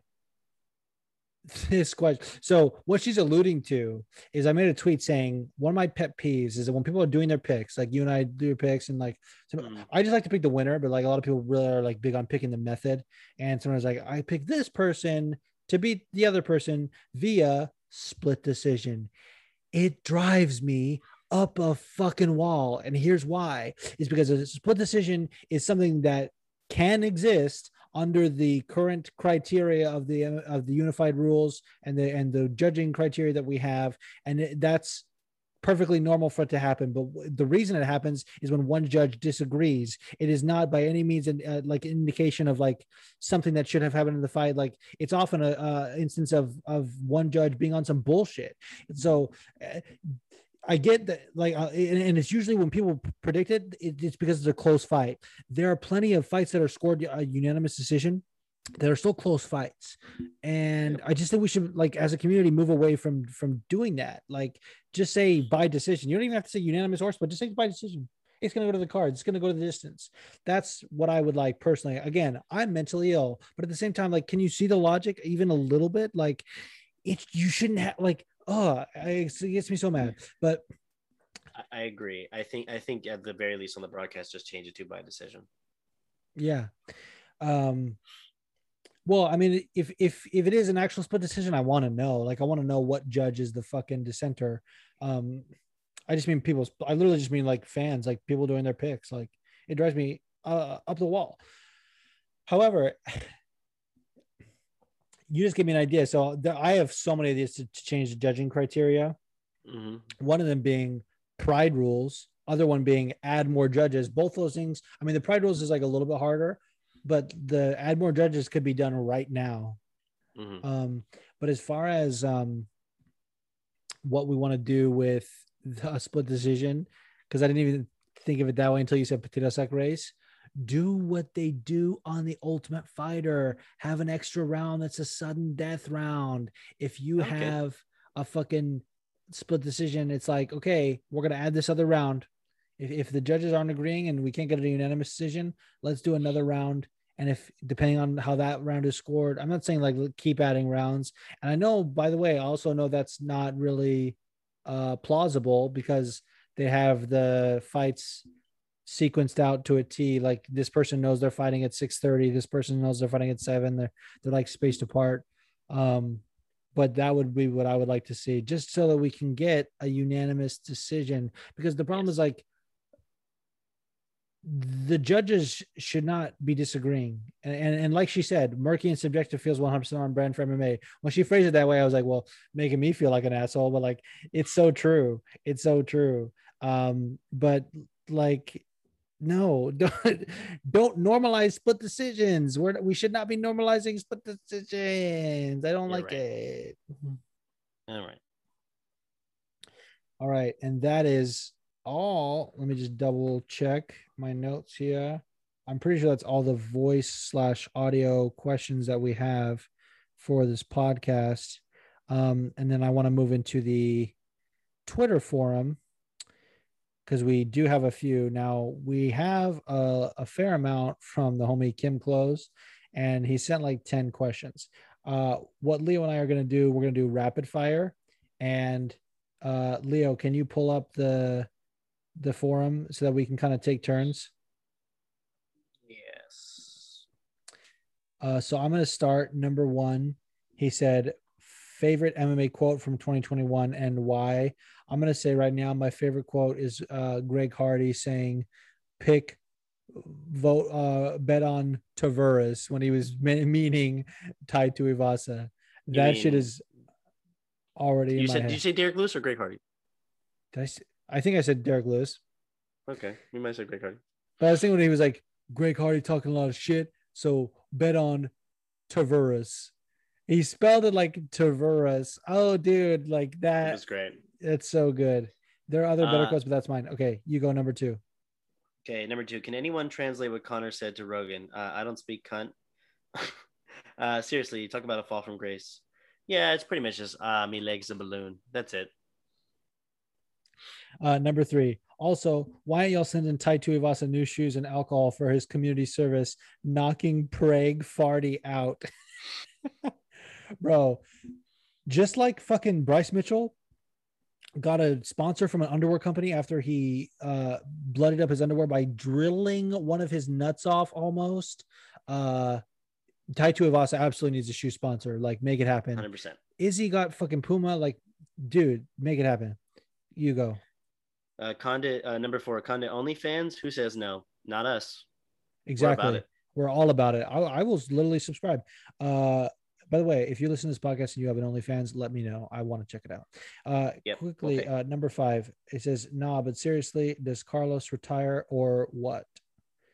Dude, I No. sadly do want Carlos to retire. Yeah, I do. No, stay in. All right. Number six. Fave can't be mainstream animal anime of all time. That's hard for me to say. Can't be mainstream. Um. Wow, there's, a lot of good mainstream. Uh, for for me, the goat is Dragon Ball Z, but he said not mainstream. I'm gonna say Yu Yu Hakusho. good choice. Uh, One Punch Man. I mean, even though it's still mainstream, it's good. I love It's it. kind of not. That's a good one. Yeah, all right.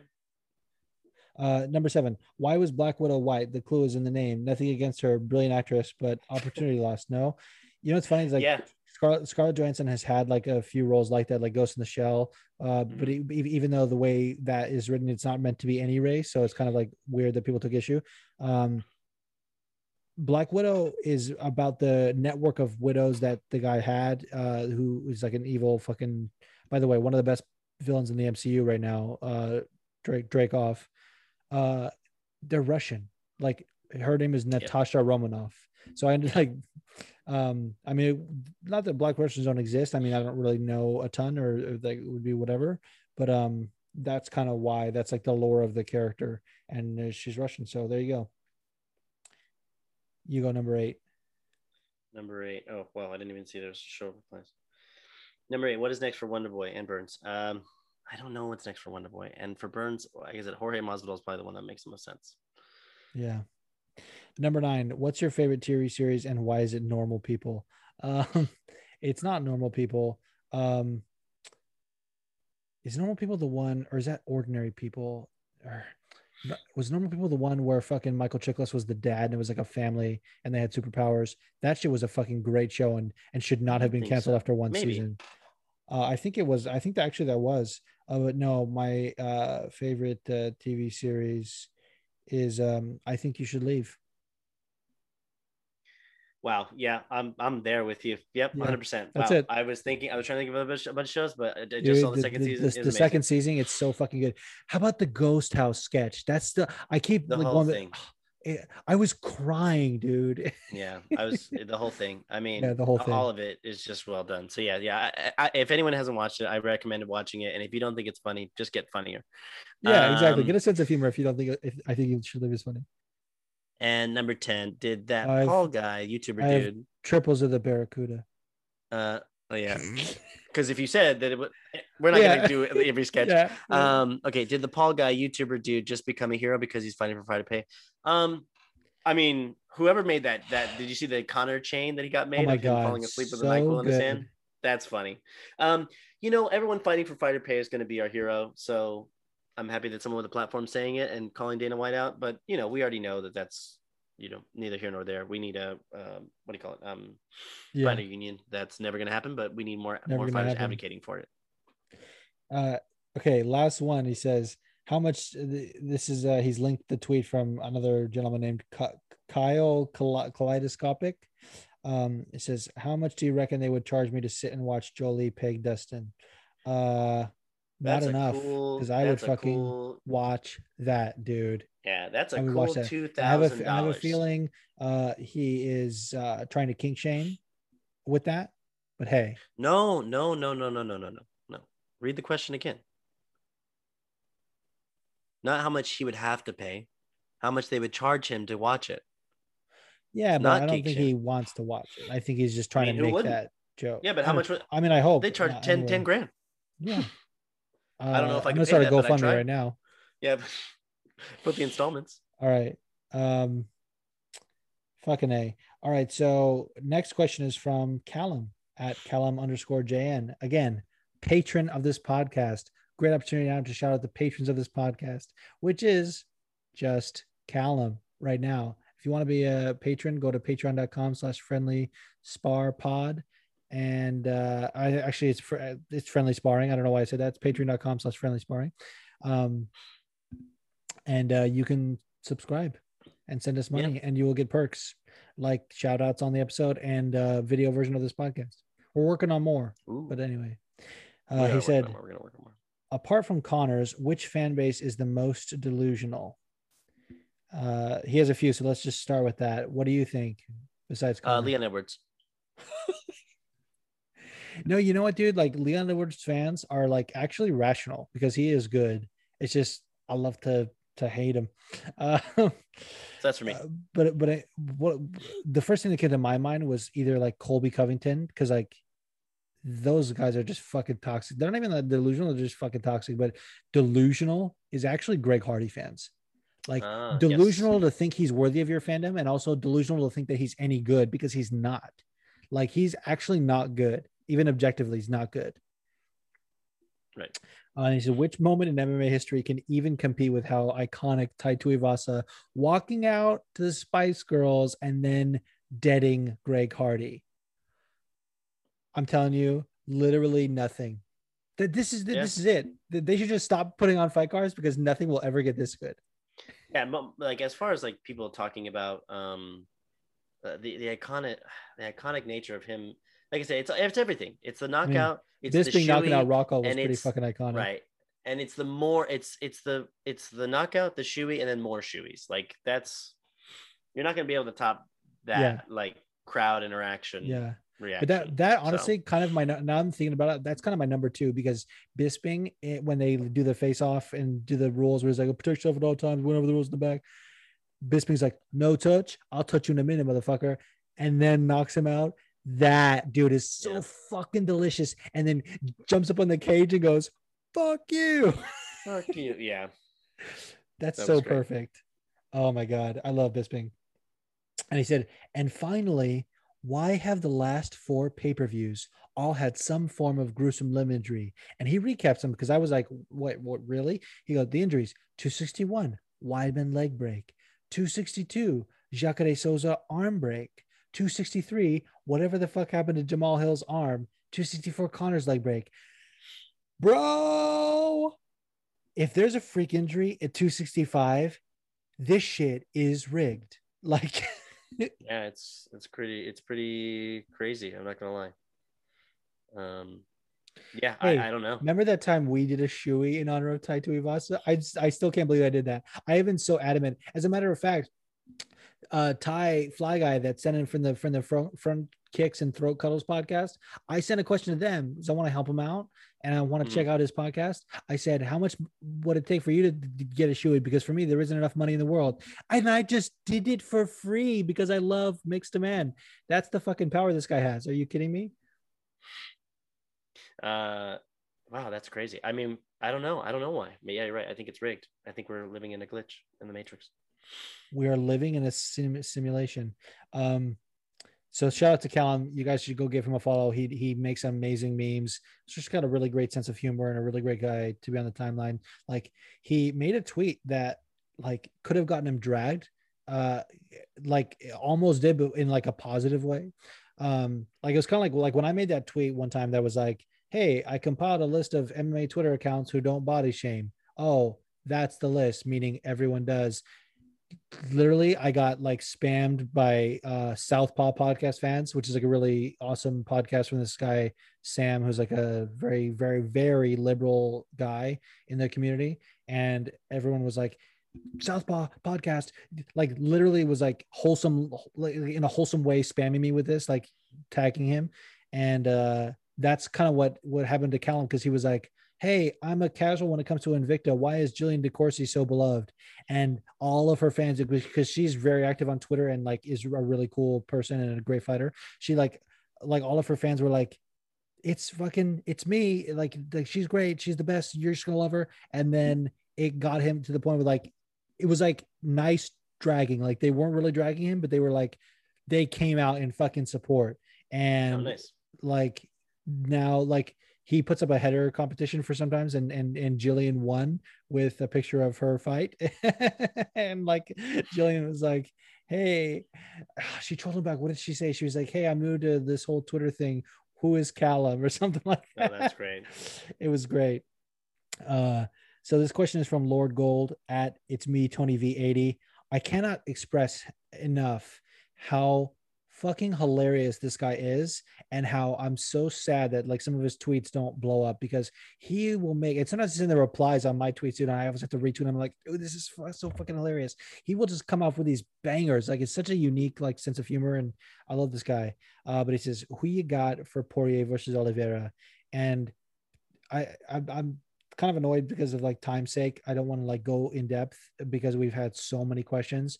But dude, I, I have to quickly say I am obviously a Dustin fan, like really massively. So I'm going to be picking him, but I'm not in any way saying that it's going to walk right through him. This is going to be a very hard fight. I'm really nervous. Oliveira Same. is so so good. So I, I want to I want to say that. And, and I Same, said that absolutely. when when he won, but I was I was more high on on the Dustin win that I was like, uh, he'll beat him or whatever. Like whatever happened. But now Uh, we know Now it's like okay, we want we, got- we got to give Chucky his due. Like we want Dustin to win, but it is gonna be really really Yeah, tough. So absolutely 100. percent Mixta also, by the way, tagged uh Ariel Helwani. Uh he said, Ariel Helwani, what's the Dana two, White. bro? He tagged Dana White, and then he said, Scott Coker, you got a question, bro? I love it. Oh my god, dude. That it concludes the forum. And let us now very quickly give our picks for next week's fight card, which is my fucking birthday card, dude. The whole time I've been doing this podcast, like it's so crazy. Uh first year, my birthday, I think, was on a Wednesday uh, or something cl- similar, maybe a Thursday, uh, because the fight card that was on that Saturday was the 20th, 17, 18, 19. Yeah, I think it was a Wednesday, was on the 20th. And Roxy fought and Greg Hardy fought Juan Adams. And I was like, oh my God, I thought Juan Adams could have been the guy to beat Greg Hardy. I was like, oh my God, do I get to fucking see a Roxy win and a fucking Greg Hardy loss on the same card? And bro, I don't want to talk about it, but that did not happen. And it, it, it got me the best episode of this podcast and, and best moment of my fucking podcasting career. But like uh next year, I forget what happened. Something else happened. Uh this year, m- we are supposed to get Max and Yair, and that fucking fell through. If my picks don't come through of like the people I really want to win, I am gonna be fucking irate on this podcast, dude. Well, Um, let's pick them. Let's pick them. So opening up the main card is um Gabriel Benitez versus Billy Quarantillo. This I'm pretty confident in. Billy Q. Billy all Quarantino. Yeah, absolutely. Did you say Quarantino? Yeah, I say Quarantino. Yeah, Billy Billy Tarantino, the long lost Yeah. Tarantino. He's, he's Quentin Tarantino's son. Yeah. Yeah, Can that's why he's gonna win.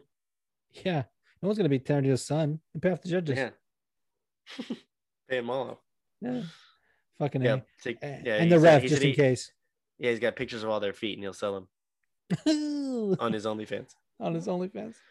Uh, only only Quentin fan. I don't. I don't try to Sure, make that a thing. Uh, all right. Next. Uh, next question is um. Next, not next question. God, it's been a long day, and I'm drunk from the shoey. Uh, Yeah. Rodol- Rodolfo Vieira versus uh Stoltzfus. I didn't even. Uh, what I Get was first name. what I was writing. Uh, maybe that is the first name actually. Let me just uh I'm gonna pull it up right now.